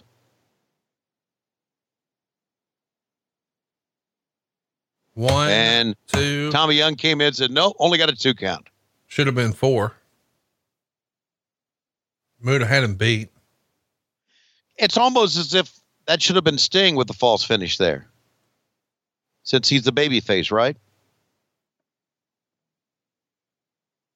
One, two. He counts three, but Muta had the shoulder up.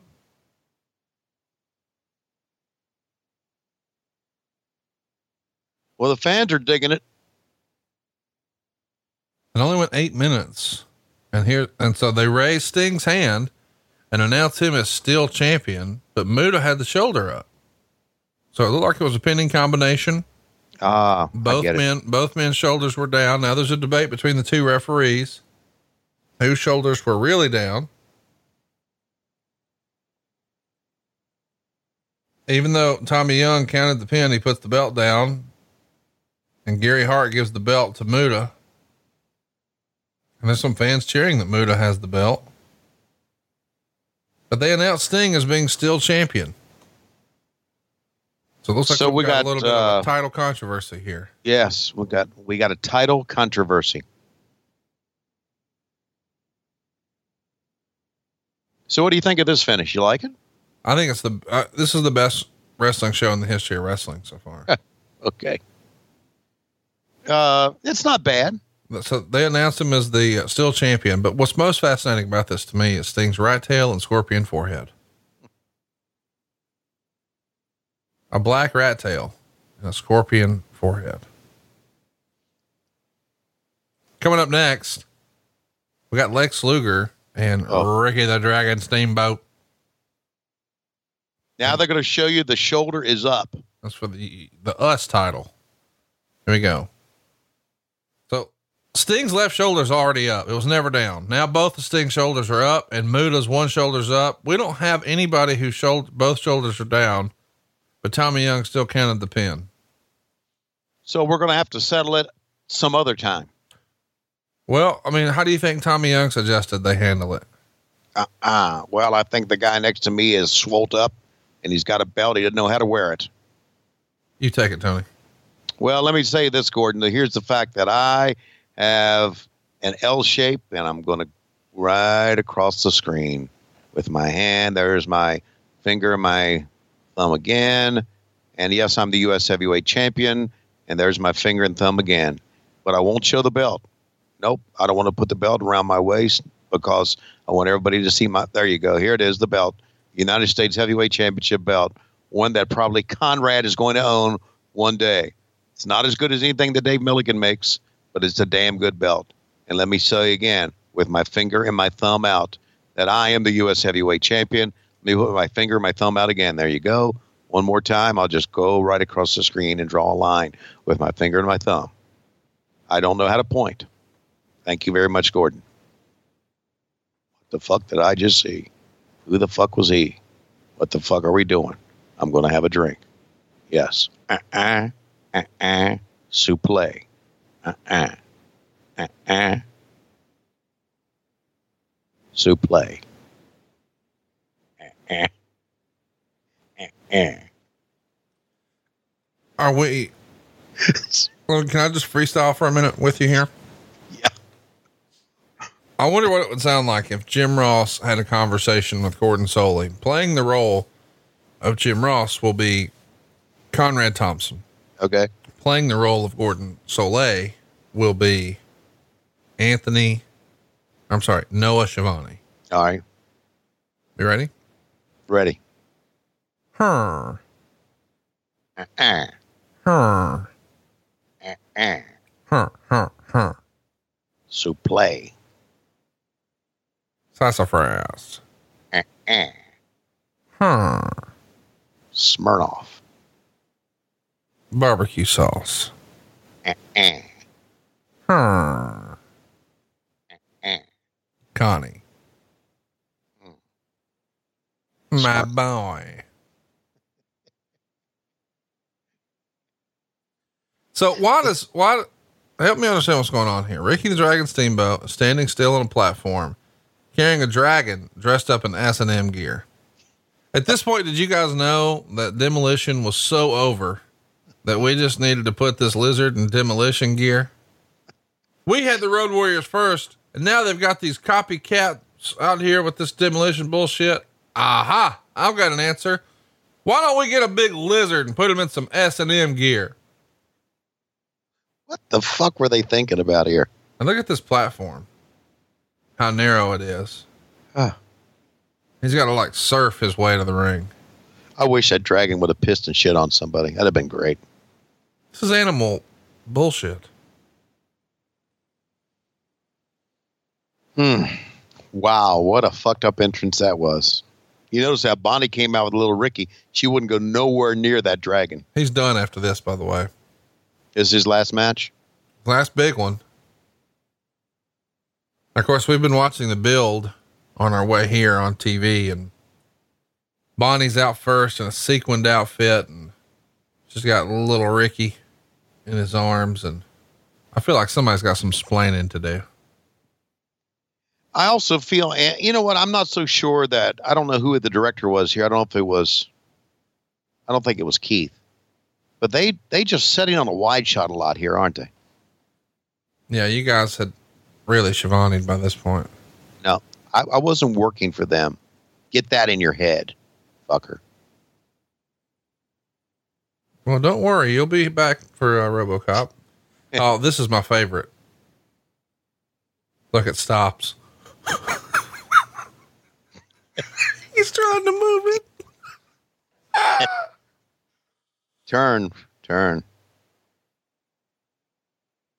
The fucking turntable was supposed to spin all the way around, and it got like three quarters and stopped. And then he tried to like move it with his hips. Like, what the fuck? It's stuck. It's tremendous. Oh. Boy, how, how much were they trying to push Lex Luger here with the turnstile, the pyro? They're trying their best to, this is their best WWF impression, is it not? With, Yeah. with the, these two It- entrances here. Oh, there it is. And by the way, I don't have that belt. I wish I did. Nobody knows where it's at. It's a famous one. Supposedly it was in, uh, behind glass at Jocks and Jill's, the base of the CNN Center. Hmm. What do you think, uh, Luger's saying here? Let's, let's play the audio for the fans. Nobody tells me how to defend my belt. Either you waive a no DQ stipulation, or I'm out of here. You don't get a shot this belt at all. So Steamboat has to decide waive the no DQ or no shot. Here, he, here he's saying again. And what he said right there is motherfucker. I don't know if you heard that. Is that Gary Speaking Juster? of motherfuckers, there's Gary Juster. Gary Juster looks like he, uh, Yeah. Has a stamp collection. Gary Juster looks like he used to like burn insects with magnifying glasses. You got a mustache, man. Uh, so was Gary Juster, what was that word in the Urban Dictionary I sent you today? Uh, a coos hound. What did you say? You asked me what you sent me. Was Gary? You were asking is was Gary Juster a coos hound? I don't know. What does that even mean? I don't know. It originates from coos. You're trying. You're doing your best to get me to read this, aren't you? What's, Ain't doing it. Ain't going to do it.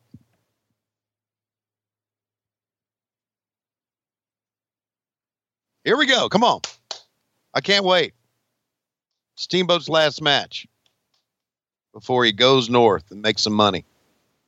Before he, I guess he went and became a fire breathing dragon after this, didn't he?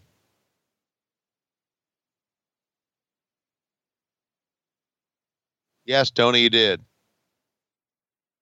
I'm not used to- answering. I'm not answering you until you, you know, tell me what Gary Juster was or wasn't. What that means, I don't know. Okay. Well, uh, I'll try to put it in words where that it's not defensive. Fuck it. Never mind. This match gets an A, by the way. It's the best It match on does? the card so far. Okay. Okay. Let me use it in a sentence. No, just don't. Just fuck it. The match was beautiful as was expected. Both men excelled. Ricky, why bring back the family when you finally got rid of that stigma of an image? And to bring a Dragon, what's the point? Uh, Luger's posing at the beginning was reminiscent of Hogan's at WrestleMania 4. Hey, There's two definitions of coos hound in here. the match was still tremendous. Don't do it. Please don't do it. By the way, coming up next, uh, we've got the War Games match. Are you excited about the War Games?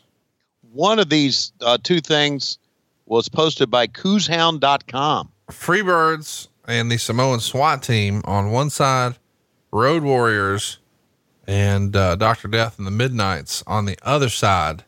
So it's going to be a fun brawl coming up here in a minute in War Games. And then don't forget, in your main event, Ric Flair and Terry Funk for the world title.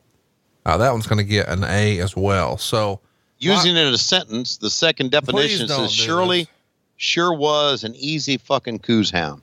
no, Just use it in a sentence. uh, Tony Soprano is the biggest coos hound around. no, no, no, That's another one. no, please stop. It's not entertaining or funny. It's just like our show. Well, I I've enjoyed I've enjoyed this. I we got to find more Urban Dictionary words to use here. No, mm-mm. I'm just never going to do it again. We'll just call it straight. So this match gets an A, huh? By the way, on the other side, you guys were uh, debuting No Holds Barred. It was the the summer movie, which is why I mentioned that I had it on Laserdisc. I was hoping you would talk about it a little bit, but uh, you paid no attention to this podcast. I will talk about it because I watched it recently. I loved it. I don't care what you thought about the movie. I meant the promotion of the movie, the movie premieres, you know, what it was like for the company promoting a movie at the time you'd never done it before. I was great. I interviewed Kurt Fuller. He was in full character. And uh, I interviewed Tiny Lister. He was in full character. I felt like that I was, as Vince McMahon would have said, while drinking a bottle of water, doing movies. So I really enjoyed it. And I enjoyed that at the end of No Holds Barred. I've said this before. I thought it was, I didn't realize at the time, but he kills Zeus. He kills Kurt Fuller, electrocutes him, and everybody cheers. See that table on the outside there, Conrad? I do. Yep. Maryland Commission, Sports Commission. The biggest scam ever perpetrated on athletes. Explain. They were just there to get money. That's all they were there for, Why were you there? to get money. Is that Dave Silva calling right now? Uh, I don't know why Dave Silva's ringtone shows up on other guys' thing. You've really done a poor job here. Yeah. We'll call the match here. Well, what were we talking about before Dave Silva? What were we talking about? No holds barred. Oh yeah, it was, it, and I just, I, I, I really enjoyed it. It was just a, a terrible movie that was put out there, and I enjoyed terrible movies. Rip 'em, yeah, good stuff. So you got it on Laserdisc, huh? Yep. You got a Laserdisc player? Yep. No, you don't. No one's got a Laserdisc player anymore. Look, if you know all the answers, why are you even bothering asking me the questions? Just you, you take it from here. No, no, come on. Do you have a VHS player? Yeah. Really? Yeah. You have an eight track Yeah. cassette, Yeah. turntable? Yeah. Got 45s? Yeah. How about 78s? Do you have those? Yeah. That's what I thought. How about the old Victrola with the needle and the big speaker? Yeah. Well, I wouldn't wouldn't surprise you that you're a collector. Yeah. Hey, ooh, man, that was pretty good. Fuck. Luger doesn't usually throw clotheslines like that, Conrad. Yeah. Fuck. What do you think about that cell job by Steamboat? Yeah. Stop it. Stop it. Stop it, okay? Yeah.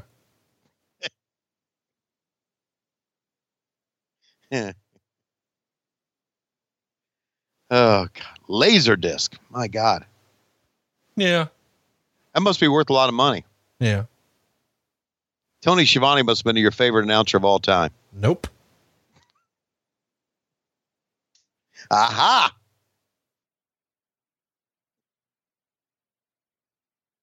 Fox, Steamboat. There you go, buddy. I love those chops. Oh, what the fuck's Tommy Young doing? Steamboat could not only chop it, he would put his whole body and his legs into it. You know? Yeah. All right, get out of that mode. Nope.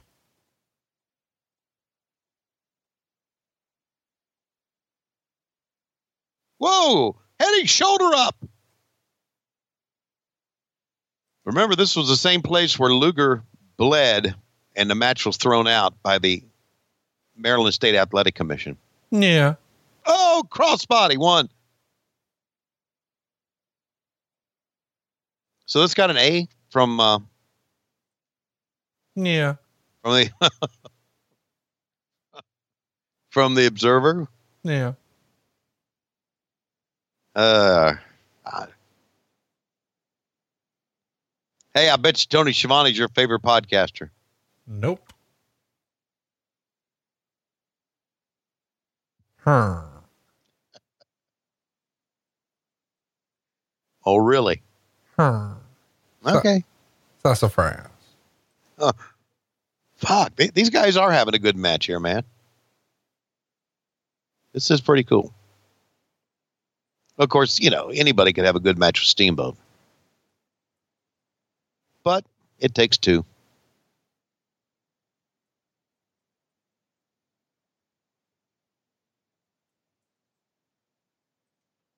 Huh.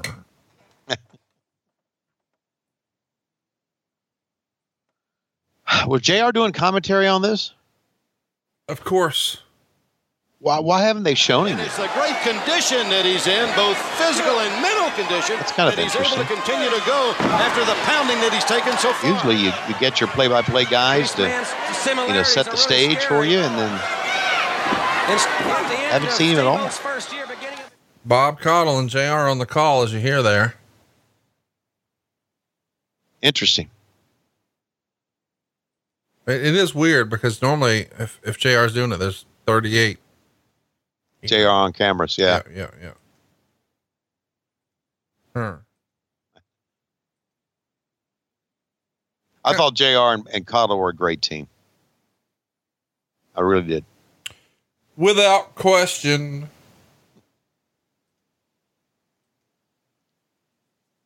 You know, you, you busted my balls recently here on the show about the number of unread emails I have.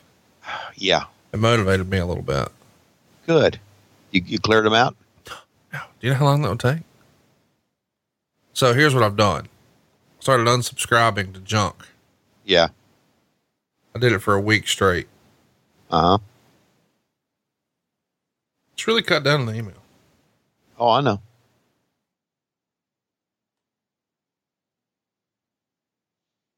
As of now, you know, with all the improvements I've made, I only have 136,769 unread.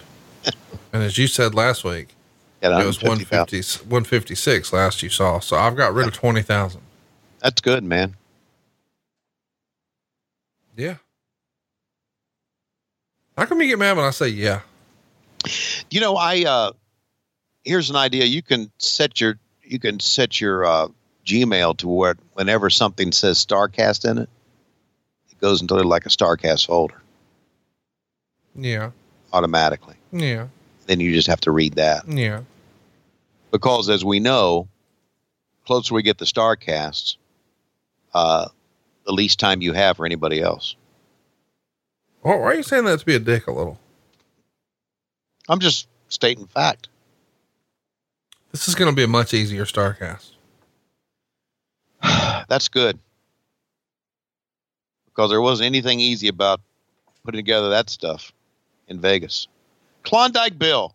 There he is. God bless him. What's he, what's he on the headset for? What are they talking? Who's talking to him? They, they just say ring the bell. That's all. I mean, couldn't he figure that out on his own? No, back then they, they you couldn't ring the bell until they told you to. Why does he got to be at ringside to do it? Why don't they just put him somewhere else?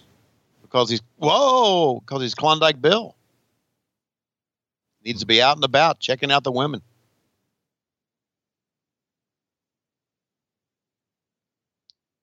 Oh, you Oh, knocked down the ring the referee. you can't knock down the referee.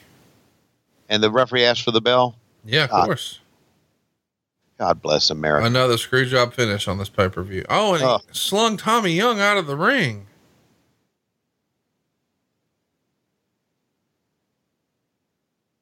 Let's listen to the call here. He wants to mash Luger. It's payback time. Luger trying to cover up. To the solar plexus it goes. Steamboat sends him in. One more time. Luger out of the ring. Steamboat's got that chair. Oh, man, did you hear that? Man, tell you, I would have crushed his head in if he'd have hit him with that one. He's going to chase him right on out of the arena. He's gonna. Man, Luger is running for his life. Steamboat's holding up. He fell. He tripped right over here. Man, how into that chair shot was the crowd? Like they're roaring. Listen to this.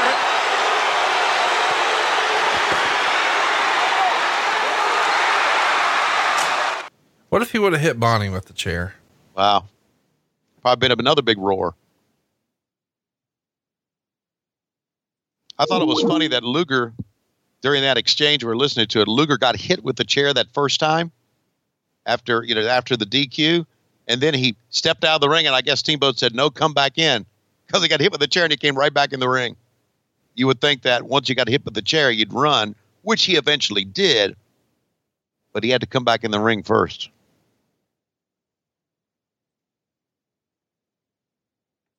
Not, with the exception of the finish, not bad at all, really.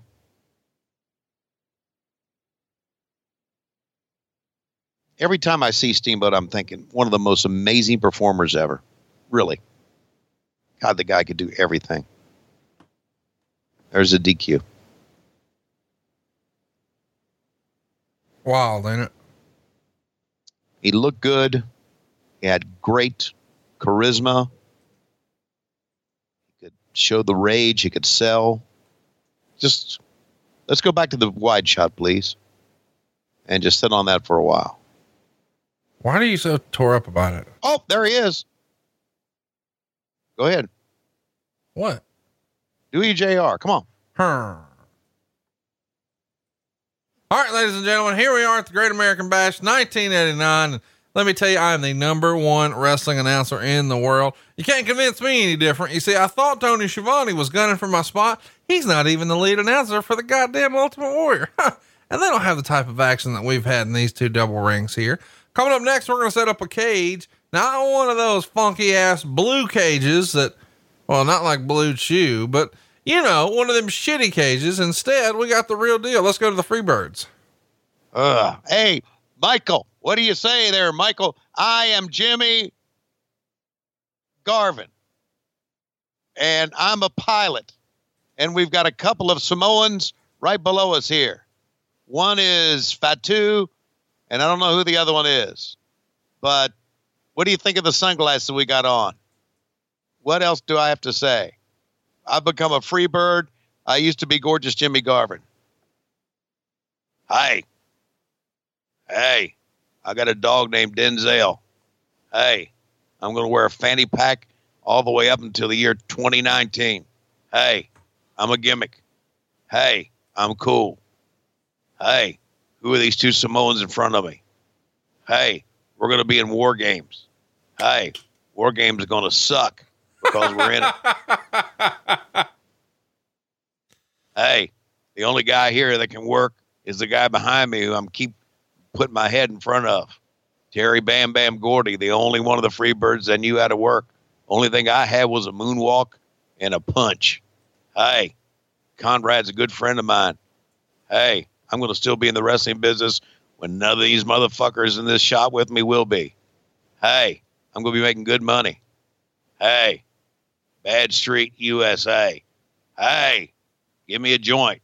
Hey, did you pull my ass? Hey, give me a joint. Hey, Bad Street, Atlanta, GA. Baddest place in the whole USA. Wow. Bad Street, nasty and hot. The further down the block you got, the badder it got. Dun dun dun dun dun dun. I'm singing, Terry. Michael. Michael. Michael, who are these fuckers in front of me biting their ears? Michael, I'm a real wrestler. I ain't going to be put up with these guys biting their ears in front of me. Michael, I can outwork all you motherfuckers. Michael, I took my sunglasses off. Michael, I never liked the fucking song. Bad Street, Atlanta, GA. Dun, dun, dun, dun. Bad Street in the whole U. And Michael, shut up. I'm talking. Now, let's go to the ring. Who were the who were the uh, who were the one was Fatu, right? Yes. And who was the other one? Uh, let me look that up. I don't remember both of their names. That's not Rikishi. Wasn't Fatu and Rikishi the original Samoan SWAT team? Um, Samu and Fatu. Samu and Fatu. Okay. There you go. All right. So we've got them as one team in war games, right? Fatu is uh Rikishi, by the way. That w- that was Rikishi. Wow, I, I missed that one. I'm sorry. What's Stan Lane saying here? Stan Lane saying, I'm standing beside a mute. So I'm going to be talking. Jim Cornette has already won his match. He powdered up his crotch, and I'm standing beside a mute. I will never stick that microphone in front of this guy's face. Hey, I'm flying high. Who the fuck was that that just went by? I'm flying high again. Yeah, yeah, that's right. That's right, boys. Here I am flying high. Get out of my way. That's right. Jim Ross is a friend of mine. That's right. Anybody who's a friend of mine knows that I'm not going to hurt you. I'll hurt any other motherfuckers because here's the fact of the wrestling business I'm one of the baddest motherfuckers ever. I may not know how to hold the microphone near my mouth, but I can fucking wrestle. And I was a great amateur wrestler, a great football player, and the oh, let's bring in these face painted jackoffs. There's to my right is Hawk. Hawk, you're a hell of a man. And then to my left is Joe Laurinaitis. Joe, why don't you play frisbee with your brother and leave us to wrestling? All right. Here's the fact: one, two, three. We're going to take them down. And the fact is, is that we've got war games coming up. We got two members of the Midnight Express. We got two members of the Road Warriors, and we got Dr. Dusty Williams. We are really, really badasses, if you know what I mean. I mean, we're shooting badasses. Give me a Well, let me tell you this, Dr. Steve Williams. I may be look bad and have face paint and look like I'm with these big traps, a bad motherfucker, but I'm really a fucking walking dumbass, is all I am from Minnesota. That's right. I'm not as famous as my son, who was a football player and a star at Ohio State and became a star with the Rams as well. Tell him, Hawk. Oh, what a rush. Tony Schiavone. What a rush. Tony Schiavone. Wow. Let me tell you this. I'm going to go in here. I was in the first war games and I hurt J.J. Dillon. I may just end up hurting somebody else. And I may start with Michael Hayes because, well, no one really likes Michael Hayes. So I'll start with him. I'll hurt him. And then I may hurt Jimmy Garvin. Can't hurt the Samoans. Wouldn't want to hurt Bam Bam Terry Gordy.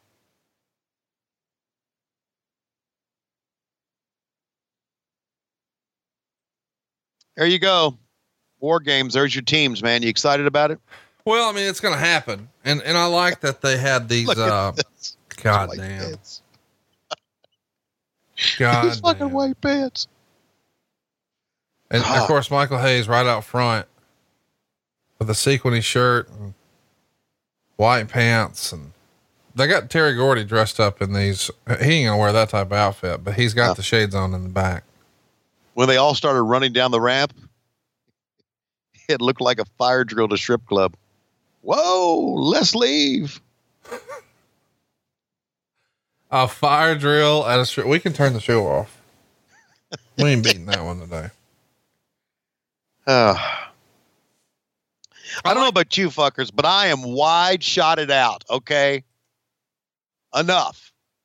Enough. I don't think we Show- care as much as you do about the wide shots. Oh, I just it just bores the fuck out of me. I mean, yeah, you got you've got guys with with ringside cameras. You got Jackie Crockett down there. You got Tim Smith. You got some great ringside cameramen who have done the job before. Fucking use them. Show a fan reacting. By Look the at way, this. This has to be WWE just had to take all the tapes and build their own ta- and build their own shots. Let me read you some reviews from the torch.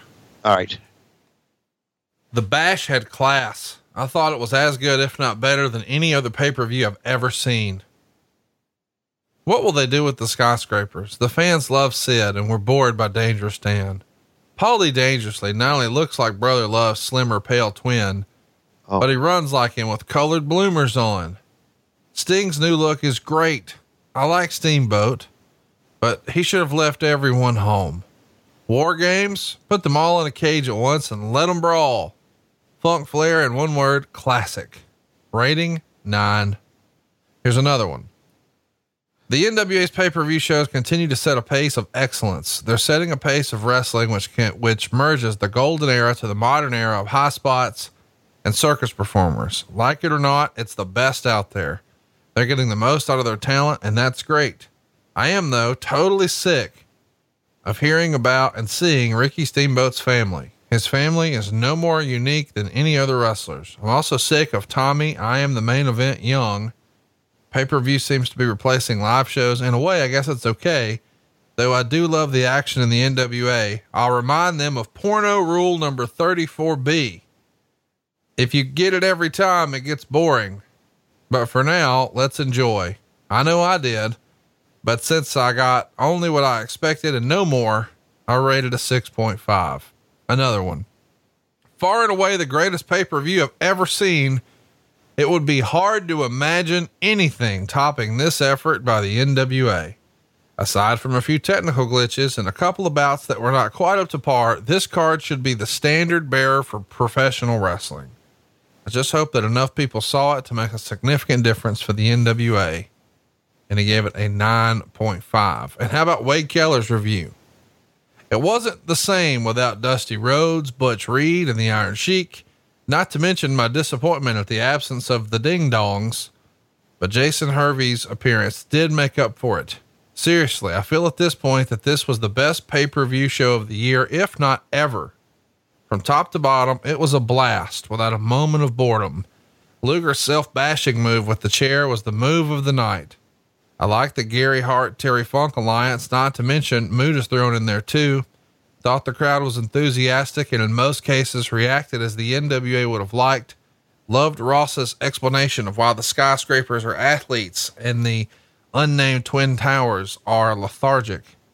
Sting's new look is pretty neat, and I think he hasn't been as hot as he is right now since Clash one with Flair. Bob Caudle was much below his normally good job. Actually, he was terrible and embarrassing at times. How about giving Lance Russell more exposure? Thought Solie was nice touch, although he wasn't smooth much of the time. I've watched it three times already, and probably several more by the time you read this. I give it a nine.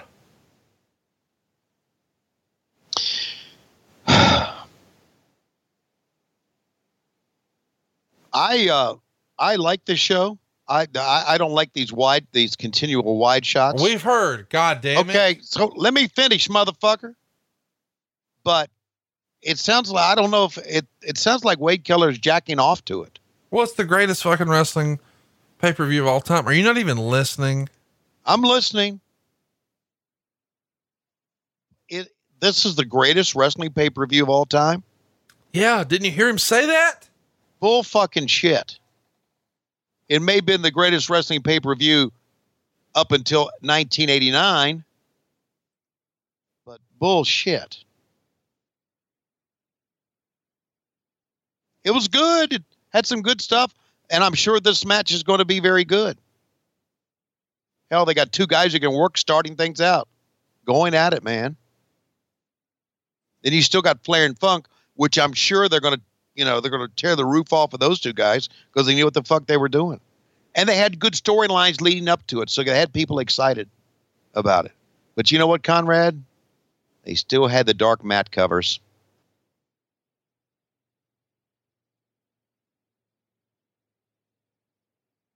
They still had the dark. Whoa, fuck. Do you remember watching this as a kid? No, I didn't watch this shit. Oh, come on. No, uh uh What were you watching in in '89? Are you serious right now? Yes. You're watching Hulk Hogan. Thank you. I mean, every kid my age was. This Right. was this was adult wrestling. Yeah. Well, I mean, I guess specifically, I probably in '89 here. Yeah, I was still watching Hulk Hogan. Hulk Hogan Sure, was my I- favorite, but it wasn't going to be long. And then it was time. I feel like this is the music you turn on when you get that BlueChew pulsing through your veins.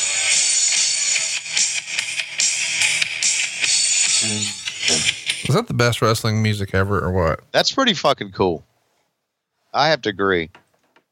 It's got to be top five best themes ever. It was one of those themes when it hit, fans went fucking nuts. Oh, for sure.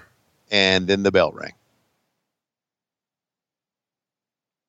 But I get it, what you're talking about. I mean, this was the target audience for WCW was much different than the target audience, the. WWE. You know who had the best theme music on this show?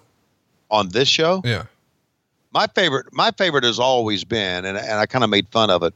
My favorite always has been the Freebirds, Bad Street USA. They didn't come out to that. They didn't. No. Okay, uh, I don't know who's who had the best theme music. No, they may have, but this one. Come on. You don't act like you don't you act like you don't know which one this is. Look who's in the ring, dude. Okay, You gonna tell me that's not that's the original one, man. dude. That's the real Midnight Express theme. That's the jam.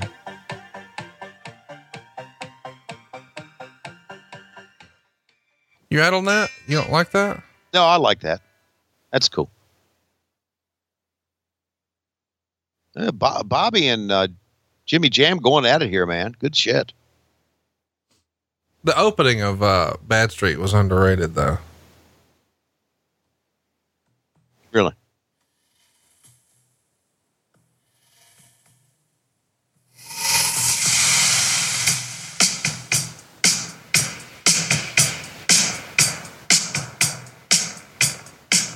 Right here. Oh.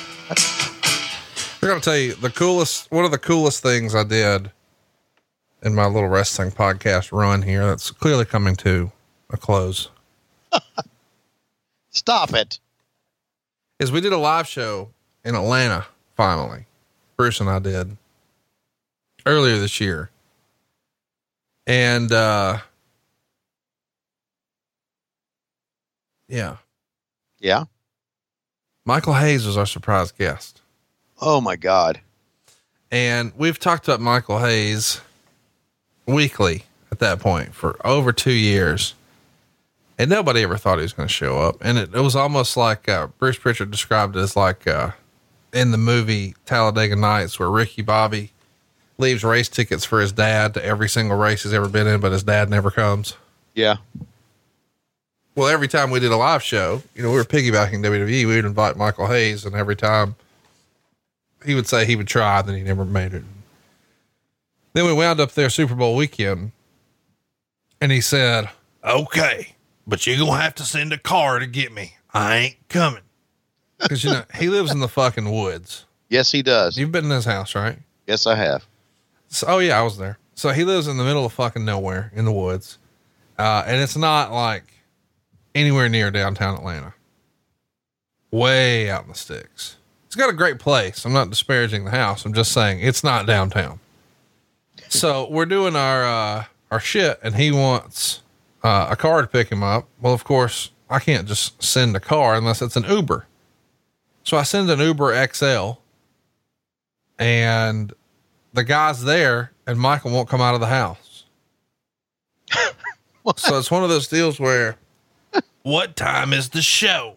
I don't remember the time. So I'm just going to tell you it's six. And I'm going to say, well, it starts at six, but we don't need you until like 715. Okay. Why don't you send a car to get me at seven? Well, Michael, you're 45 minutes away. So if he gets you at seven, if there's any traffic, you'll arrive after the show's done. So, well, we kind of want you to be on the show. All right, then 645. And I'm like, Michael, it's 45 minutes away. Why don't we just say 630? And if you're a little late, that's okay. All right, then.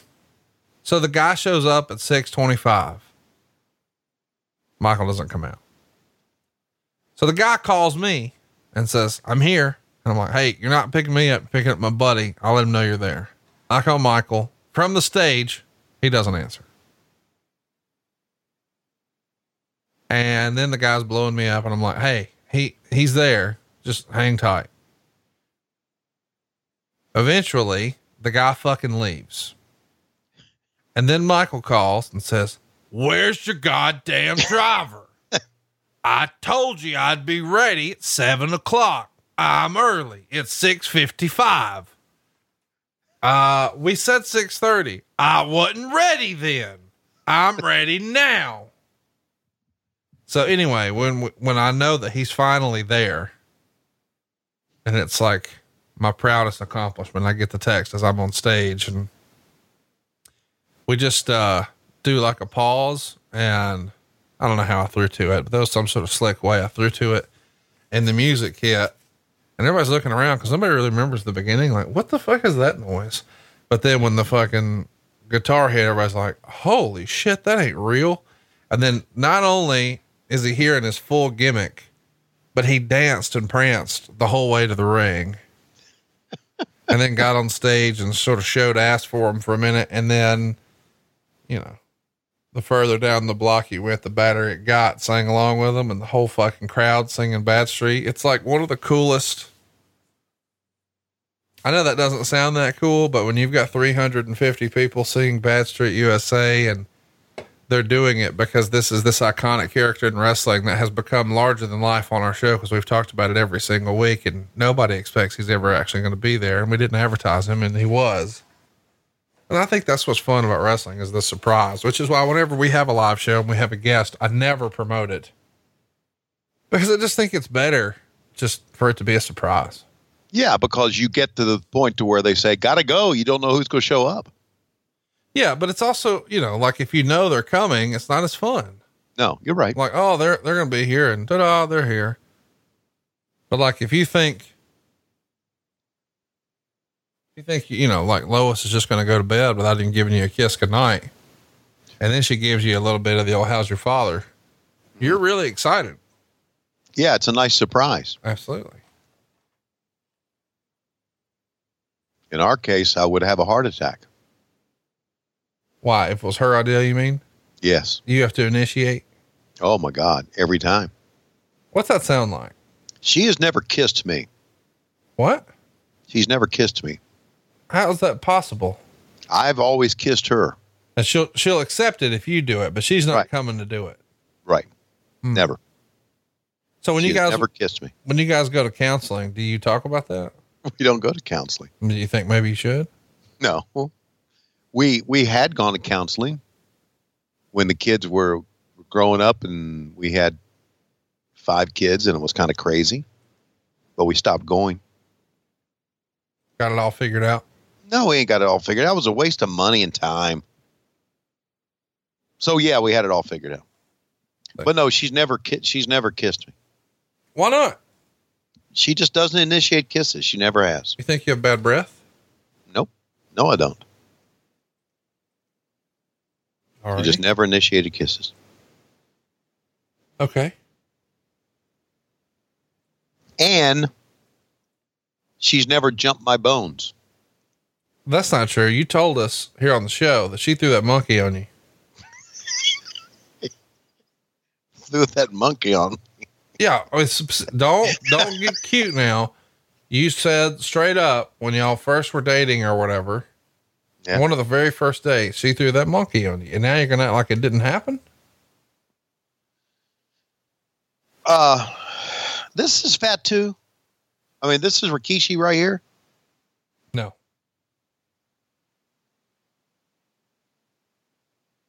Oh man, threw that monkey on me. Why did that get on you? It just doesn't get on me. That's funny. I like I like that term. Well, I'm glad you like it.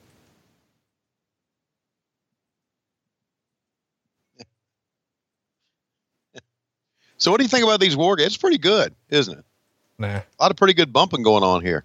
It's not pretty good. It's the greatest wrestling pay per view ever. That's what all the fans say. Now, me, I say it's ECW One Night Stand 2005. Have you and I watched that together yet? I don't think we have.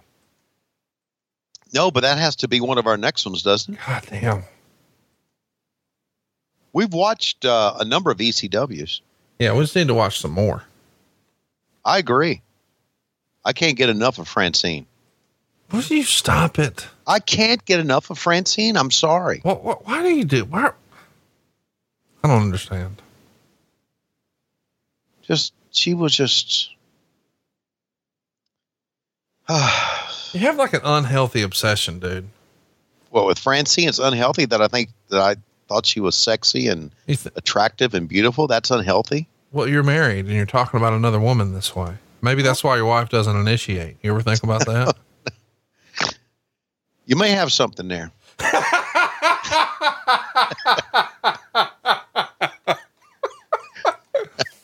oh my God. I love you. We should have gone to you for counseling. I love you, Tony Giovanni. I love you went from shitting on its hook. God damn, that's actually pretty logical. God, it tickles me. Oh. Ah, relationships are funny. Are they really? Yeah, they're funny. That's what it's all about. Relationships, good or bad. Yeah, and you, you started to give me a little credit for uh, relationships in your life. Yeah, shit. Here in 2019, as you and I sit here, as the summertime is winding down, I'm going to give you credit for everything in my life right now. Oh God! I am. Ah, I keep turning my life around. And yet you won't initiate for me.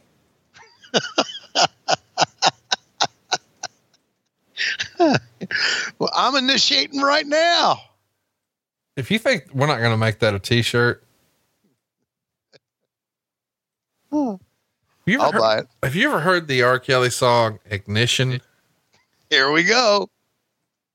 What? Does it have the word cooter in it? No. oh my God. I used that word at home the other day. Oh, oh my God. It was tremendous. Was it? I'm sure it went over like a lead fucking balloon turned the punch bowl. No, it was great. It got over. And then I started to abbreviate it. Started to shorten it up, tighten it up a little bit. Yeah. Would you say coot? Or coot coot. I, I, I got it over, dude. I didn't see it coming. I'll be honest. Uh, it is a very entertaining word. Cooter. Oh, it's tremendous. It's funny. Isn't this funny? It is. It's it's a funny word. That's what we're trying to do here on the show. Yes, we're trying to come up with funny words.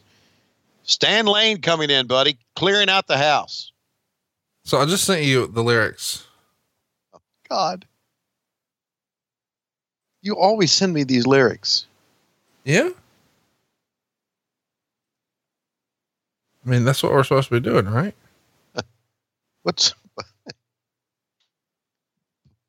Paulie had the sheet of paper and he went, I don't want to see that.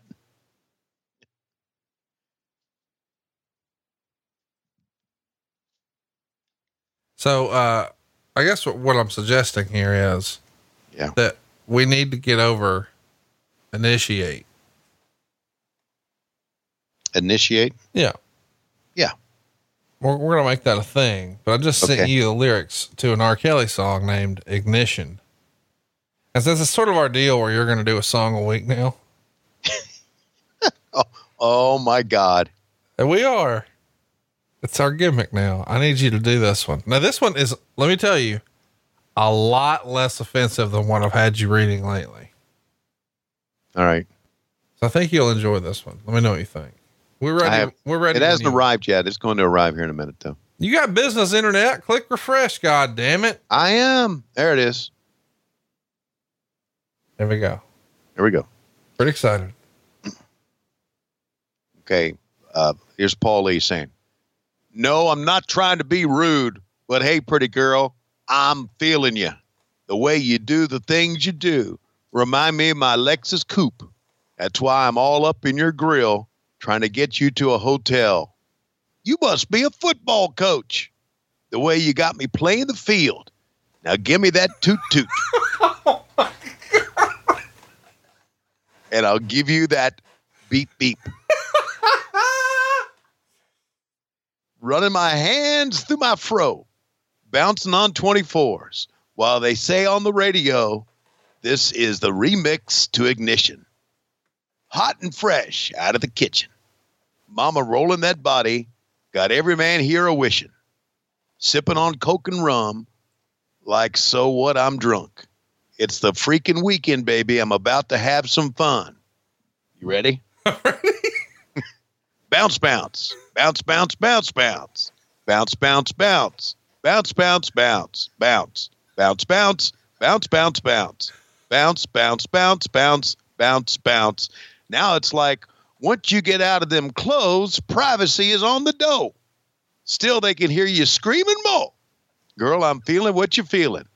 No more hopping and wishing. Or it's hoping and wishing. I'm about to take my key and stick it in the ignition. So give me that toot toot, and I'll give you that beep beep. That's enough. We're good. Okay. Thank God. Oh God. What do you think my favorite line in the whole deal was? Your favorite line in the whole deal was, uh, "Give me that toot toot, and I'll give you that beep beep." Scroll down until you see uh, two question marks and read those two lines. Can I get a toot toot? Can I get a beep beep? Ah, this is the best. And the last line is just thugging it out.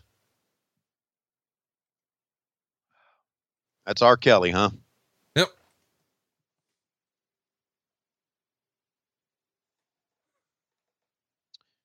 Well, God bless him. You and I could write songs. You and I could write lyrics for rap songs. This is what I've been trying to say for weeks, and you always shut it down. But I want us to do rap.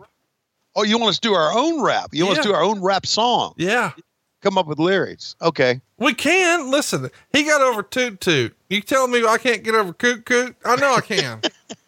coot coot's way more over than toot toot ever was. Let me get some of that coot coot. See, that's the tugboat version. Oh, Why is this so much fun? Let me just tell you, it's a lot more fun than watching the Freebirds in a war game. Yes. because the name of our and the name of our group is going to be called the Coos Hounds. I can't, we can't do that. oh, stop it! we can't do that. Jesus. I, I mean, here's the deal. My mom's going to want to come to my concerts. She's very supportive. I have a very supportive mother. I know. She might know what the word coos means. I can't do that. Here's the deal, Conrad. Don't invite your family to your shows. I don't. They just d- show up because they want to support me. I have a supportive family. We've got, you know, we're going to be in Wayne, New Jersey. Yeah, mom's not is- coming to New Jersey. She says New. She says if America needed an enema, you'd put the hose in New Jersey. Well, And I said, Mom, they have enough hose in New Jersey. She thought that was funny, gave me a high five, made me a burrito. um, How excited are you that you have a board that has sound effects on it now? I had to hit it there, man. I was going to leave it alone today, I'm not mad Uh, at it. but here's the deal. All right, tell me the We're going to be in Wayne, New Jersey, 20 miles away from Matt Schiavone's in-laws, and they're great people. they can't come. That's ex- I told Matt that. I said none of you, none of Julianne's family can come to our show. He said he didn't argue at all because he has seen our shows. He said, "Yeah, I got it." I went. Whew. My sister told me, "If you guys ever come to Virginia, I'm coming to your show." I went, you're "No, not. you're not. No, you're not. No, you're not." Hey, let me ask: uh, Is Jobber Schiavone ever coming to a show? I- I hope not. so you don't like him? No, I just life is good without him. Oh, wow! But that's something that he's going to have to talk to somebody about. No, I- I'm I'm, giving you. I'm i know you're busting balls. I'm It's- busting balls. That's what we do. I mean, you also don't really thug it out. Look at this.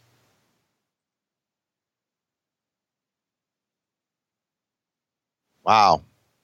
I guess that would be a finish. Dude, that's a hell of a finishing maneuver. You fucking A, it is. And so, uh, chat me up about this. I, Wade Keller had had enough of Tommy Young. Yeah. Why? I don't know. I have a theory.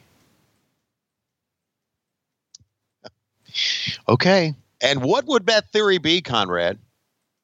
No, I don't know. If I just, it's like when we said the other day, or I guess it was a few weeks ago. Uh, remember that Easter egg that was on Monday Night Raw? Yeah. Oh, well, it's about that rumor. And, you know, that got everybody stirred up. They don't know. Yeah, we were just making shit up. Like, none of that really happened to guys. We just wanted to sound interesting, like we had inside information. Sort of the same thing here with when I hit you with, I have a theory. You were supposed to say, oh, yeah, I get it. And then we get a bunch of tweets. But instead, you were like, well, what was it? Fuck, I was oh. making it up. Nothing. Oh, no, you're talking about that theory. Yeah, that one. Oh, oh, I get it. I mean, everybody knows that, you know? Oh, yeah, I know. I knew that. I, I wasn't working there at that time, and I knew that. Sure. Why wouldn't you? Yeah. Well, it was common knowledge in wrestling. I agree totally. Isn't this match over? Well, I mean, just because the door's open and they rang the bell, Yeah. It doesn't mean they're going to stop. it's a post match angle, Tony. You ever heard of those? Yeah. How? Uh, what? What was the grade that uh, Wade Keller gave this? B. Yeah. No, I'm sorry. He gave it a beep, beep. Uh, uh. I think he wanted a little more toot, toot. We're here with one of the all time greats, the master of the suplex, perhaps in his most beautiful robe ever that now hangs on the Conradison, as does the big gold belt. Uh, we have it on good authority that before Conrad Thompson started collecting your family members, he collected your old memorabilia. Well, that's right, Gordon Solie. I'm going to try to do a babyface interview here as best I can. People don't like when Ric Flair does a babyface interview because I don't get the wild eyed and I don't go, woo. The fact is, I can do a babyface interview. I can be low key and I can still get pussy tonight. Well, I, I have it on good authority that that's not your primary focus tonight. Yeah, you're wrong. My primary focus tonight is get out of this thing alive with Terry Funk because you just don't know what he's going to do. He may try to, once again, put me through a table with a pile driver. Get out of this, have a few clear ones, knock them back, have someone polish the knob of the baby's arm. They got to have hair, uh, but uh, that's what I plan to do. Here's the fact: is I may be the Nature Boy Ric Flair, but after it all is said and done, I'm just Richard Flair having a drink, getting my knob polished. That's all I want, and I'm going to have somebody put a sock on it tonight. Well, I'm sure the fans can't wait to hear all about your baby's arm in a few years when Tony Schiavone is plucked from relative obscurity by the pod god Conrad Thompson. Well, here's the fact that uh, he's turned Schiavone's life around, and uh, I kind of turned his life around too in Las Vegas. it was a different way, though. I did that, um, but the fact is, is that as long as I get my knob polished, doesn't matter what age I am.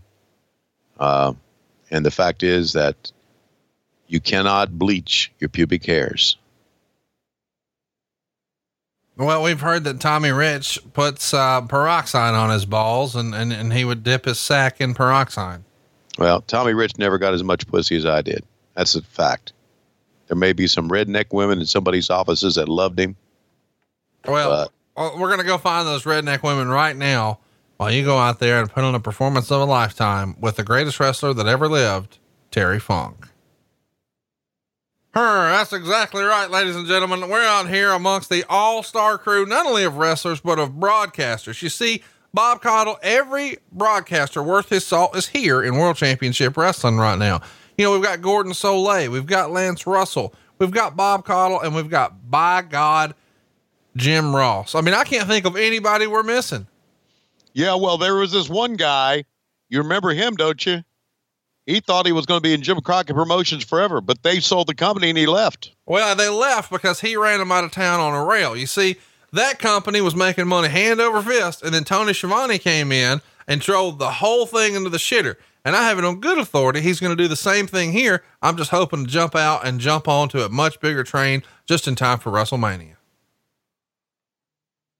And it sounded something like that.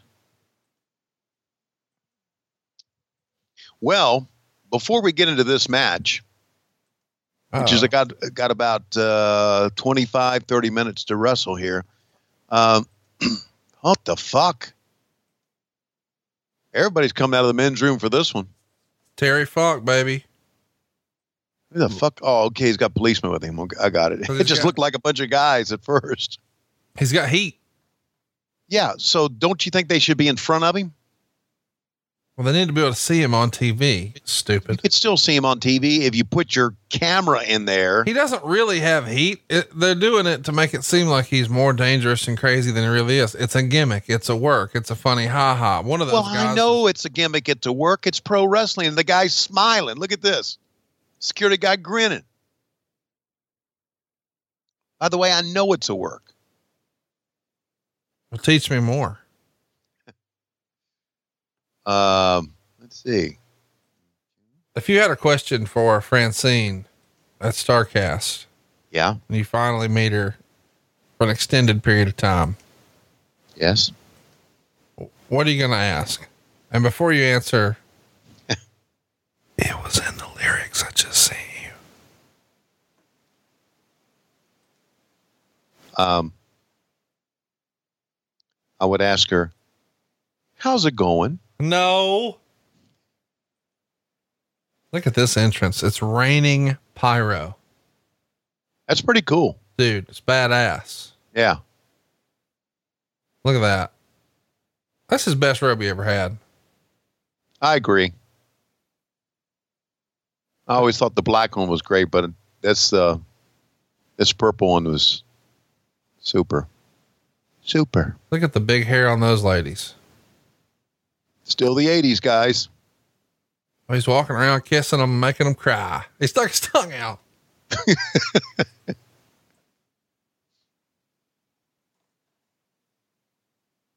See, now this is the Ric Flair we know, not the one that was talking to Gordon Solie in the pre-tape moments ago.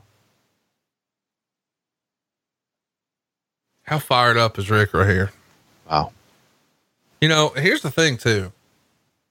It takes two to tango, and as as many good matches as these guys have had separate, when they were working together, it was magic, Gold. dude. Yep. Flair watched this match for the first time about five years ago, four years ago, four or five years ago, and called me all excited and was like, uh, God damn, I was good. He, he, he had never sat down and watched any of his stuff. And I made him watch the match in Chicago and he loved it. And then he just on his own went and found this one and was like, man, this was great. He didn't remember what show it was. And that's the reason he called me. He's like, Hey, when did I wrestle Terry Funk in two rings? I'm like, what? He's like, I was wearing purple shit and it was two rings. I was like, oh, I was Great American Bash 89. He's like, God damn, I was good. Wasn't I? I was like, what do you mean? He's like, I just saw it. Like, I hadn't seen that match ever. He's like, man, Terry Funk was on his shit that day, man. He was so excited to watch this match back. And I was like, yeah, but that wasn't as good as the New York knockout one. He's like, which one's that? I was like, the I quit match. He's like, oh, yeah, yeah, that was better. Because I'd never seen this one. I never watched this one. I get it because you know I I would have never gone back and listened to my shit over again had had I not. No, you know what's funny is I didn't get that, and and I know this sounds a totally different thing, but like sometimes I would say to Bruce like, uh, "Hey, remember so and so or what was the deal with blah blah blah?" And he'd be like, "I don't, I don't remember," and that would annoy me. Like, what do you mean you were there? Blah blah blah. And now you know on our podcast was people discover them really for the first time if because uh, there's a lot of listeners who've jumped on the train with us. They weren't here at episode one. They joined at episode, you know, 48 or whatever. So they're going back in the archives and like, oh man. And then they'll send me some sort of tweet about something we said. And I, I'm like, fuck, I don't even know what he's talking about. Right. Cause it just runs together. I mean, at this point for me, I'm doing four different shows a week every week. You know, if I'm trying to get ahead, it might be five or six or seven. So the only way to have any idea what they're talking about is to it be brand new or something that really stuck out in your mind. And if it was, you know, like there's probably what 20 moments in the show that you and I could describe in good detail. Like, oh, I love this. But outside of that, it's just fuck, it's another one, you know? Right. And so this to, to these guys was just another one, like, you know, just another, oh, we had that match in Baltimore with, with Terry Funk and that's it. So on to the next one.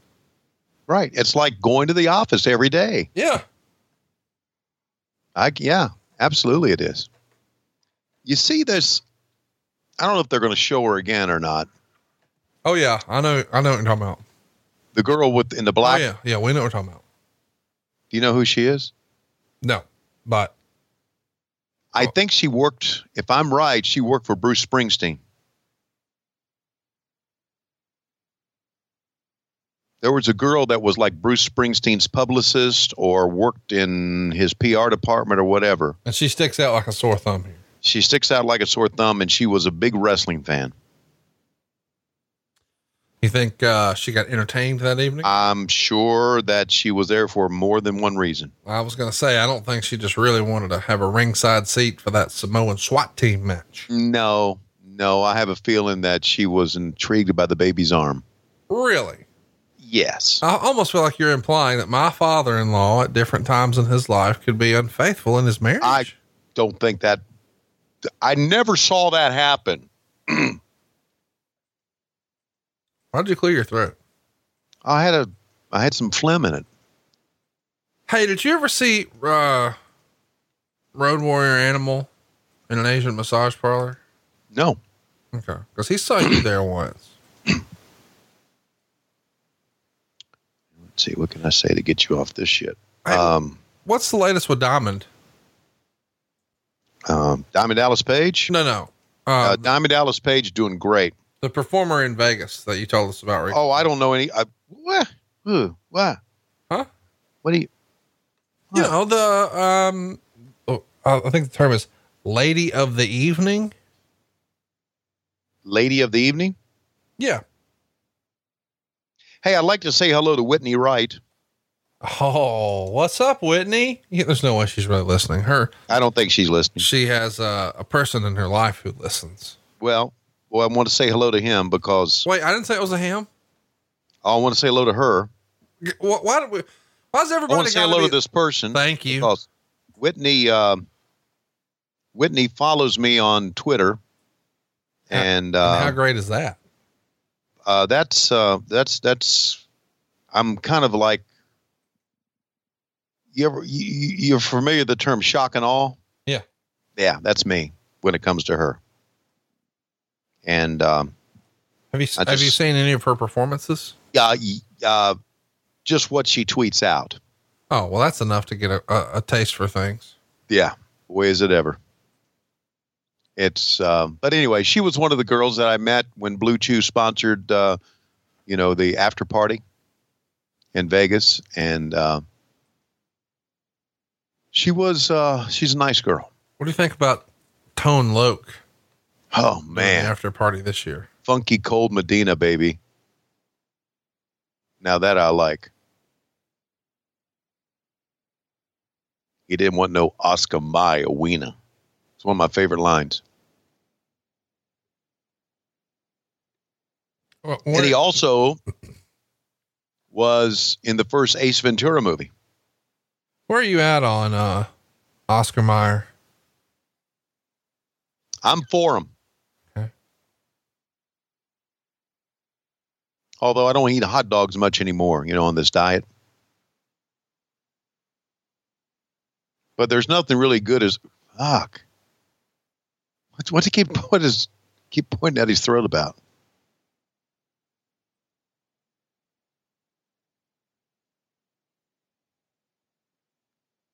My He's trying to break my neck.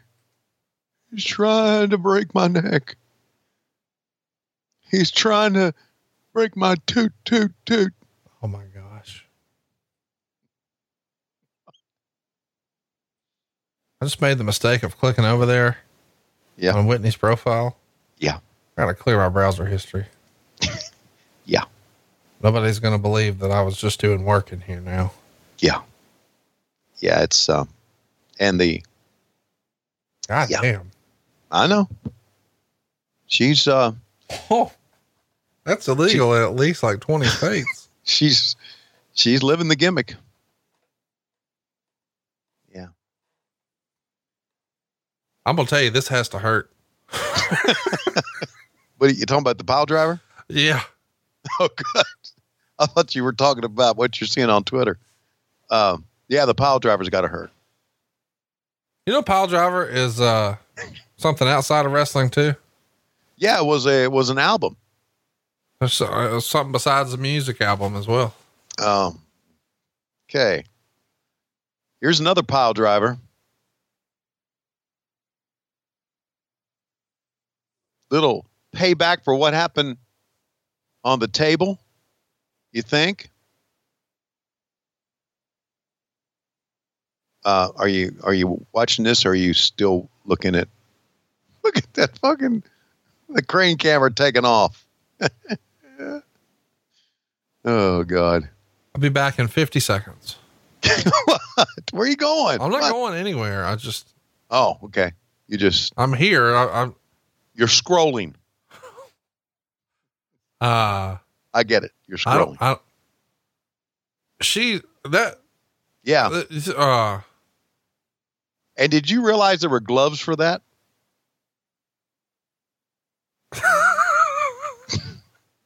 I, I, but What a novel idea. I'm, I like, I mean, I didn't even tell you what I was watching and you knew exactly what I was watching. Exactly, I did. I don't think you can get those on Amazon. One, two, got a two count. Get the fuck out of here, Tommy said. I got to get some of those gloves. Oh, God. Belly to back suplex. Is Terry Funk in the best shape of his life right here, you think? He looks great. He absolutely looks great.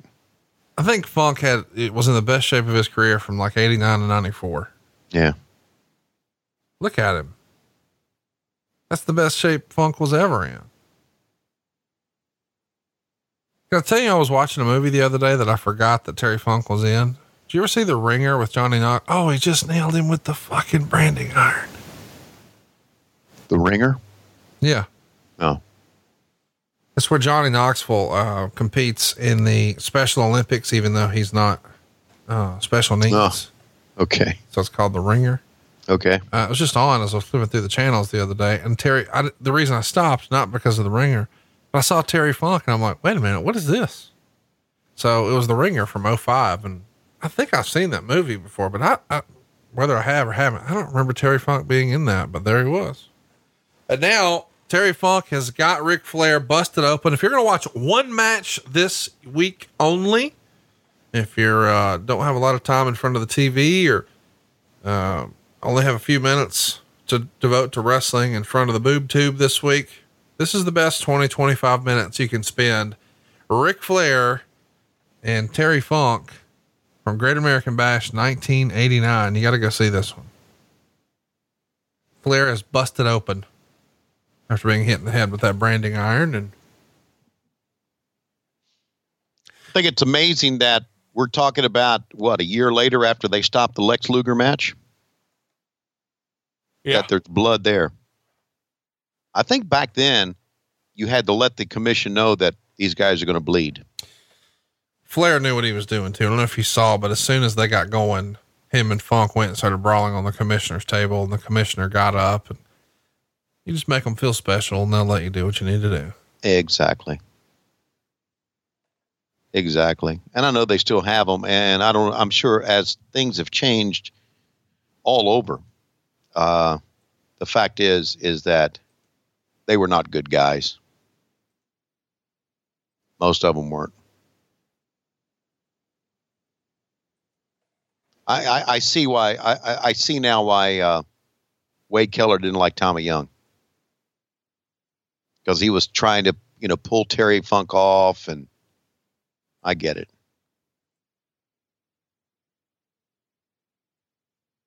Fuck, Flair really cut a vein there, didn't he? Whew.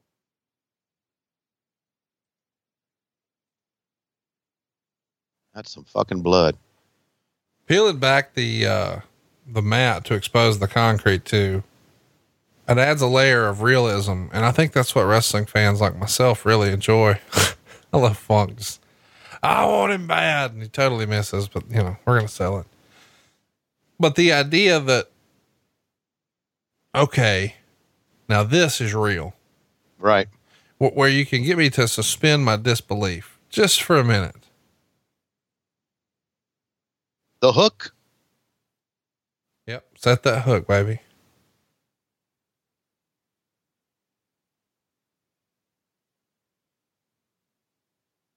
Where's Terry Funk in your all time list? Top five? Top 10? Top 10.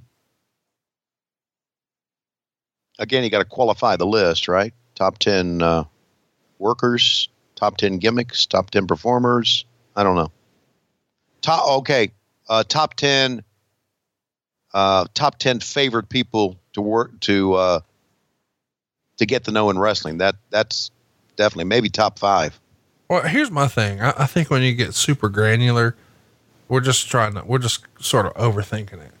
Why Yeah. Why don't we just say instead, top 10 people I'd like to see on a pay per view, top 10 people I'd like to see on a wrestling card? I mean, Yeah. are they on the show? That's the thing. Yeah. And Terry Funk would be, I think, in everybody's top whatever list. How about Jason Hervey just ringside the whole time chilling? I know. But We're not taking a shot of him unless he just so happens to get caught in the hard camera. It's not a bad shot right there.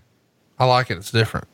Yeah, that's from the uh, Something that That's from the always steady got, cam. something always got me that I feel like should have been handled in production. uh huh. I don't know if you saw earlier, if you remember the sequence, but there, Flair has finally locked the figure four on Terry Funk, and everybody knows, hey, that could be the end. That's that's Flair's signature finishing maneuver. And then from the outside, Gary Hart throws the branding iron in. Branding iron in play again, but he throws it into Funk. Funk rears back, nails Flair with it. And then immediately Gary Hart has the uh, of course he was he had the referee distracted Right. when he threw that in but then terry funk goes over and starts interacting with the referee as well and then i don't know the i don't know how to properly explain this but they're doing a distraction to get your attention away from flair so they've Right. na- they've nailed flair with the branding iron and now they've got a distraction planned to get your right. attention away from Flair. So the idea is if you're in the crowd, you're watching the action, and if all of a sudden Funk is fucking with the referee, you're supposed to be watching there. You're supposed to not be watching Flair while he zip. But you guys didn't shoot it that way. You just shoot both of them so you can still see all the action. Why wasn't why isn't there a conversation with production to say, hey, there's going to be a part in the match where Gary throws the branding iron in. I'm going to hit Flair with it. And when I do, I'm going to go fuck with the referee. Shoot me fucking with the referee. And so then when we get a shot of Ric, we just see him bleeding. We don't see him covering up, fucking around. Right. Zip. Like that's the reason the whole spot exists for Funk to go fuck with the referee. To give Flair a minute to do it and to serve as a distraction. And they didn't shoot it that way. I don't understand why there's not a conversation about that. Is it too is it too um kayfabe at the time that you can't even smarten up the production staff? Yes, that's the answer. Even in eighty nine. Even in '89, it was, and it, it may have been. There's your finish. Wow, that's pretty good. The inside cradle. Funk applied the maneuver. Flair reverses it. And it's a regular wrestling maneuver that gets the win. And boom, he attacks Gary Hart after the fact. And, and you know what that means. You can't attack a guy's manager. No, you can't. Not only that, you got 10 minutes to go in the show. Well, there's why. You attack the manager, and out brings Muta. Look at that. The green mist. And now Funk's on him. Now, we're not listening to the audio, but let me just tell you the crowd is chanting something. You want to guess what they're chanting? Uh, we want Sting. Yep. But how cool is this? You know, people have, at the time, Muta is like the hot guy that the fans are into in a big way. Like he's the next big thing. There's some intrigue, some mystery, some what, you know, what if? Look at everybody looking to the ramp like, well, somebody's got to Yeah. come out. Who is it? Right. So he pile drove him on a table. Now he's going to try to pile drive him through a chair. Doug Dillinger comes in. Muta attacks him. He takes a bump. He comes right back up. Stay down, Doug. Well, he's The fuck? instead of turn around, Doug. Stay down, Doug. He got chopped and he bounced right back up. And there, There he he is. is. There they go.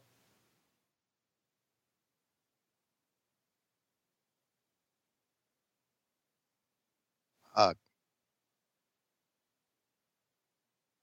How about the way Terry Funk's swinging? Just windmills. fucking Sting coming in. This is good. This is a hell of a scene at the end.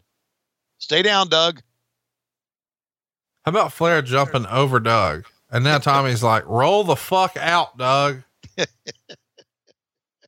I know they were mad at you because you didn't sell the first thing, but now you're in the way, Doug. it is funny though. It's like there's two goddamn rings. Right.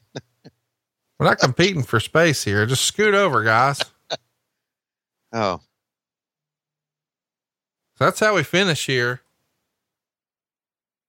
That's Pretty pretty, cool. cool. Jinx. look at this. Throwing the fucking stairs in. Or- Wooden stairs too, baby. Yeah, man. So uh, overall, what'd you think, man? Uh, I liked. A, there's a lot I liked about the show, man.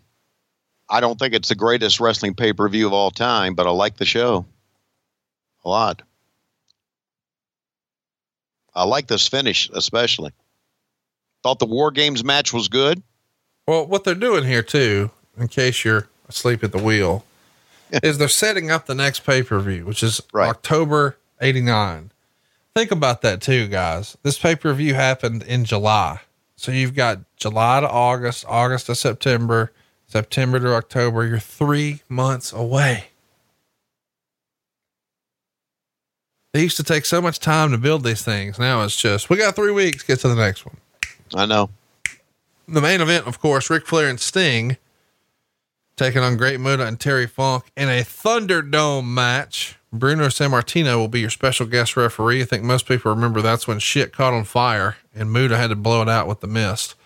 And how about a bloody Flair here? Tommy Young's going to give him the world title. And I think we're going to have a pretty crazy promo from Ric here in a minute with the belt and the blood. But you want to play it for us? I'm going to. Okay. It's not I want to hear it. hadn't happened yet. Oh, I know. I noticed it hadn't happened yet. How about uh, Muta carrying around like the school chair?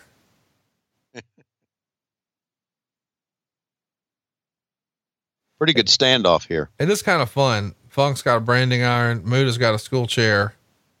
Flair has the big gold belt, and everybody's prepared to use each as a weapon. And of course, we know that Sting has a scorpion on his forehead and a black rat tail, and that's really all you need in combat. Doug Dillinger's still walking around. Here's the promo here. I'll just uh, play the whole thing. Hey, hey! a Whoa, Mooden! Mooden, Flair! Right here behind us now. Mooden, Flair! Steve, good God, let's, we're going to get out of here. All around us and into the crowd. They are not, this one is far from over, as we said. Funk's got that dadgum branding iron. Now Flair's got the branding iron. They're Right branding. there, and somebody's going to get hurt, and he did. Look, they're throwing on the concrete floor here. Boom, Flair just popped up. With a branding iron. Across the chest of Muta. Flair is a man possessed.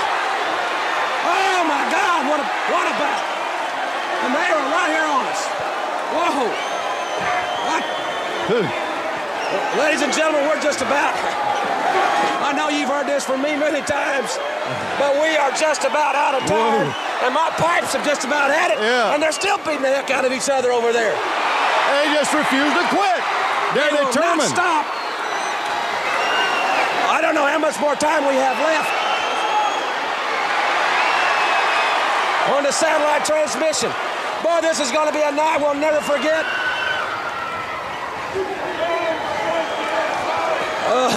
Ric we've, had, we've had two matches, one in the ring, one out of the ring, and the one out of the ring is still continuing. I think, fans, we can very easily say that the war between Terry Funk and Ric Flair is far, far from over. Jim, any way you want to put it, that's for sure. It's going to end, and it's going to end when one of them can't continue to go. Well, I want to tell you, I wish we had a chance to say something. To, Yeah, there, there's the champion yeah, right we just got a couple of minutes. A hell of a victory. Let me just say this. Anybody out there that had the privilege of seeing this, come here, Sting. Well, we're going to keep her He here. walked off. Yeah, Yeah. he'll be back. He'll be back. yeah, he wants to get Sting in there. I haven't said thank you in 10 years. Thank you, pal. Now the bottom line is, Terry Funk, we just started, pal. We just got warmed up. After two and a half months, I'm just breaking And pal, it'll be again soon. I'm gonna tell you something. I'm gonna dog you until I wear your Texas ass out. Jim, if that's the beginning, I want. Dude, what a fucking promo. Oh, and he ain't done. That's good. Are we through? Fucking love wrestling. It's the best part. This is the best part of this. This whole schmoz at the end. Oh, I it gave me goosebumps, man. Like Yeah, right now, it- all the hair on my arm standing up. It's the it's schmoz at the end, and that promo the best part of the entire show. And you know what? That's how you. This is how you need to end a pay per view Because you And I get- convince people that a mediocre pay per view is the best pay per view of all time. right. I mean, the That's- excitement in Right. the air right now is at a fever pitch. And there's an old adage, you know, leave them wanting more. Right. And if you leave them wanting more, they'll keep coming back. And and we're guilty sometimes of doing fucking four hour shows, so we're probably not the best example of that. But this show here, holy cow, it leaves you wanting more. And man, I want to fast forward. I want to watch fucking Halloween Havoc '89, Thunderdome. bitch. Great shit, man. It really is. And here's the uh, spinning toe hold. You see, he's gonna go down from that. Looks like Flair's gonna try to set up the figure four. And this is where we would see the inside cradle, same way that Ricky the Dragon Steamboat got him, but Flair manages to roll him over and reverse it. And there it is. There's your finish. I like when the finish is a real, quote unquote, real wrestling move. Yeah, just something simple. A counter move. it adds to the realism of you know these guys are just trying to win the match not necessarily quote unquote get their shit in just win the match. Right. sometimes i think you know there's the the uh, the thinking of oh man the miss was right on time. Wasn't it perfect miss. you know jim herd gets a bad rap because uh, everybody says everything Herd ever did sucked. This didn't. This was great. No, this was a way to end the show. home run. And see, this doesn't work for me. We talked about this on a previous show. Fuck the credits. Just go off with showing the guys. Don't put letters in front of their faces. Show the heat. And then just do a at the bottom good do a it's a television company tony What? It's a television company. Well, then they don't they didn't know how to fucking do wrestling. Well, they did when they got you because you turned it all around for them, right? No, and oh, here we go. Oh, they don't see him get it back up. Fuck. I was, I hope I was hoping we'd see him pop back up again. Well, we're going to pop back up this time next week right here on What Happened When. That means do your thing, Tony. Oh, it does. I, I, I thought I thought the I thought the term was uh, When I look at my just- clock, it's about that time for a little toot toot. Okay, all right. Hey, I'm about to have me some fun. Bounce, bounce, bounce, bounce, bounce, bounce. It's Sting. It's Flair. Bounce, bounce, bounce, bounce, bounce. Once I get you out of them clothes, privacy is on the door till they can hear you screaming more. We want more. What happened when? On the MLW Radio Network. And always on Mondays on Patreon. Promotional consideration paid for by the following. Man, that's dumb. That's just terrible. This is just terrible. Hey, yeah, this is Charles Barkley, and I'm doing another promo read here for BoxerGimmicks.com. What the? Okay, listen here. Go over to BoxerGimmicks.com. They got new items each week. The official store of what happened when, uh, something to wrestle with, uh, 83 weeks in um, grilling, grilling with JR. I don't know who JR is, but I do not want to be grilling with him. It sounds terrible, but it's just it's fine. Okay, so log on and get your gimmicks for the wrestling fan in your life or something for yourself. Let me continue on with this read here. Um, Patreon.com forward slash WHW Monday. If you want to be low key big hog or glass bottom boat rider, uh, how about a member of the Hot Tag Express or the Slapdick Nation? What the? This is this is just dumb. Oh, it's, it's Conrad Thompson and Tony Schiavone. Oh, the Georgia Bulldog and the Alabama Roll Tide. Yeah, I'll roll your fat ass right over across the street. Roll Tide. It's War Eagles. That's the only thing that you need to worry about. It's War Eagles. Did someone say Shaqtaculous? Ain't oh no man, Shaq ain't no one gonna call your name. Shaqtaculous, all magmaculous, all bombaculous, supaculous. Man, stop with the aculuses. Okay? I'm trying to do a promo read. Stop interfering. Ain't no one wants to hear from Shaq. They want to hear from me, Sir Charles. Ain't no one wants to hear anyone from name Sir Charles. They just want to hear from Shaqamania. Ain't no one want to hear about no Shaqamania, okay? I gotta tell everybody about lowestrules.com. That's where you can get all your t-shirts from What Happened When and by Starrcast 3. Starrcast, they're coming back uh, again to Chicago on Labor Day weekend, August 29th through September 1st. Uh, for more information, go get Starrcast.com. And if you want more information how you could be awesomeness, Maximus, Edical Bigamus, like Shaq, you should go on to. Ain't nobody time for this, Shaq. Go away. Go away, Shaq. Just go. That's terrible. This is, a, this is a terrible promo. Why am I reading this promo? This is terrible. The Ed Mylett Show showcases the greatest peak performers sharing their journey, knowledge, and thought leadership. This is one of the all time best pieces of advice ever given on the show. Actor Rainn Wilson. The number one thing that psychologists point to with young people of why they are struggling so much in this mental health epidemic is they don't have resilience. So, how do you build resilience if you don't understand suffering itself? The Ed Mylett Show is available on YouTube or wherever you listen.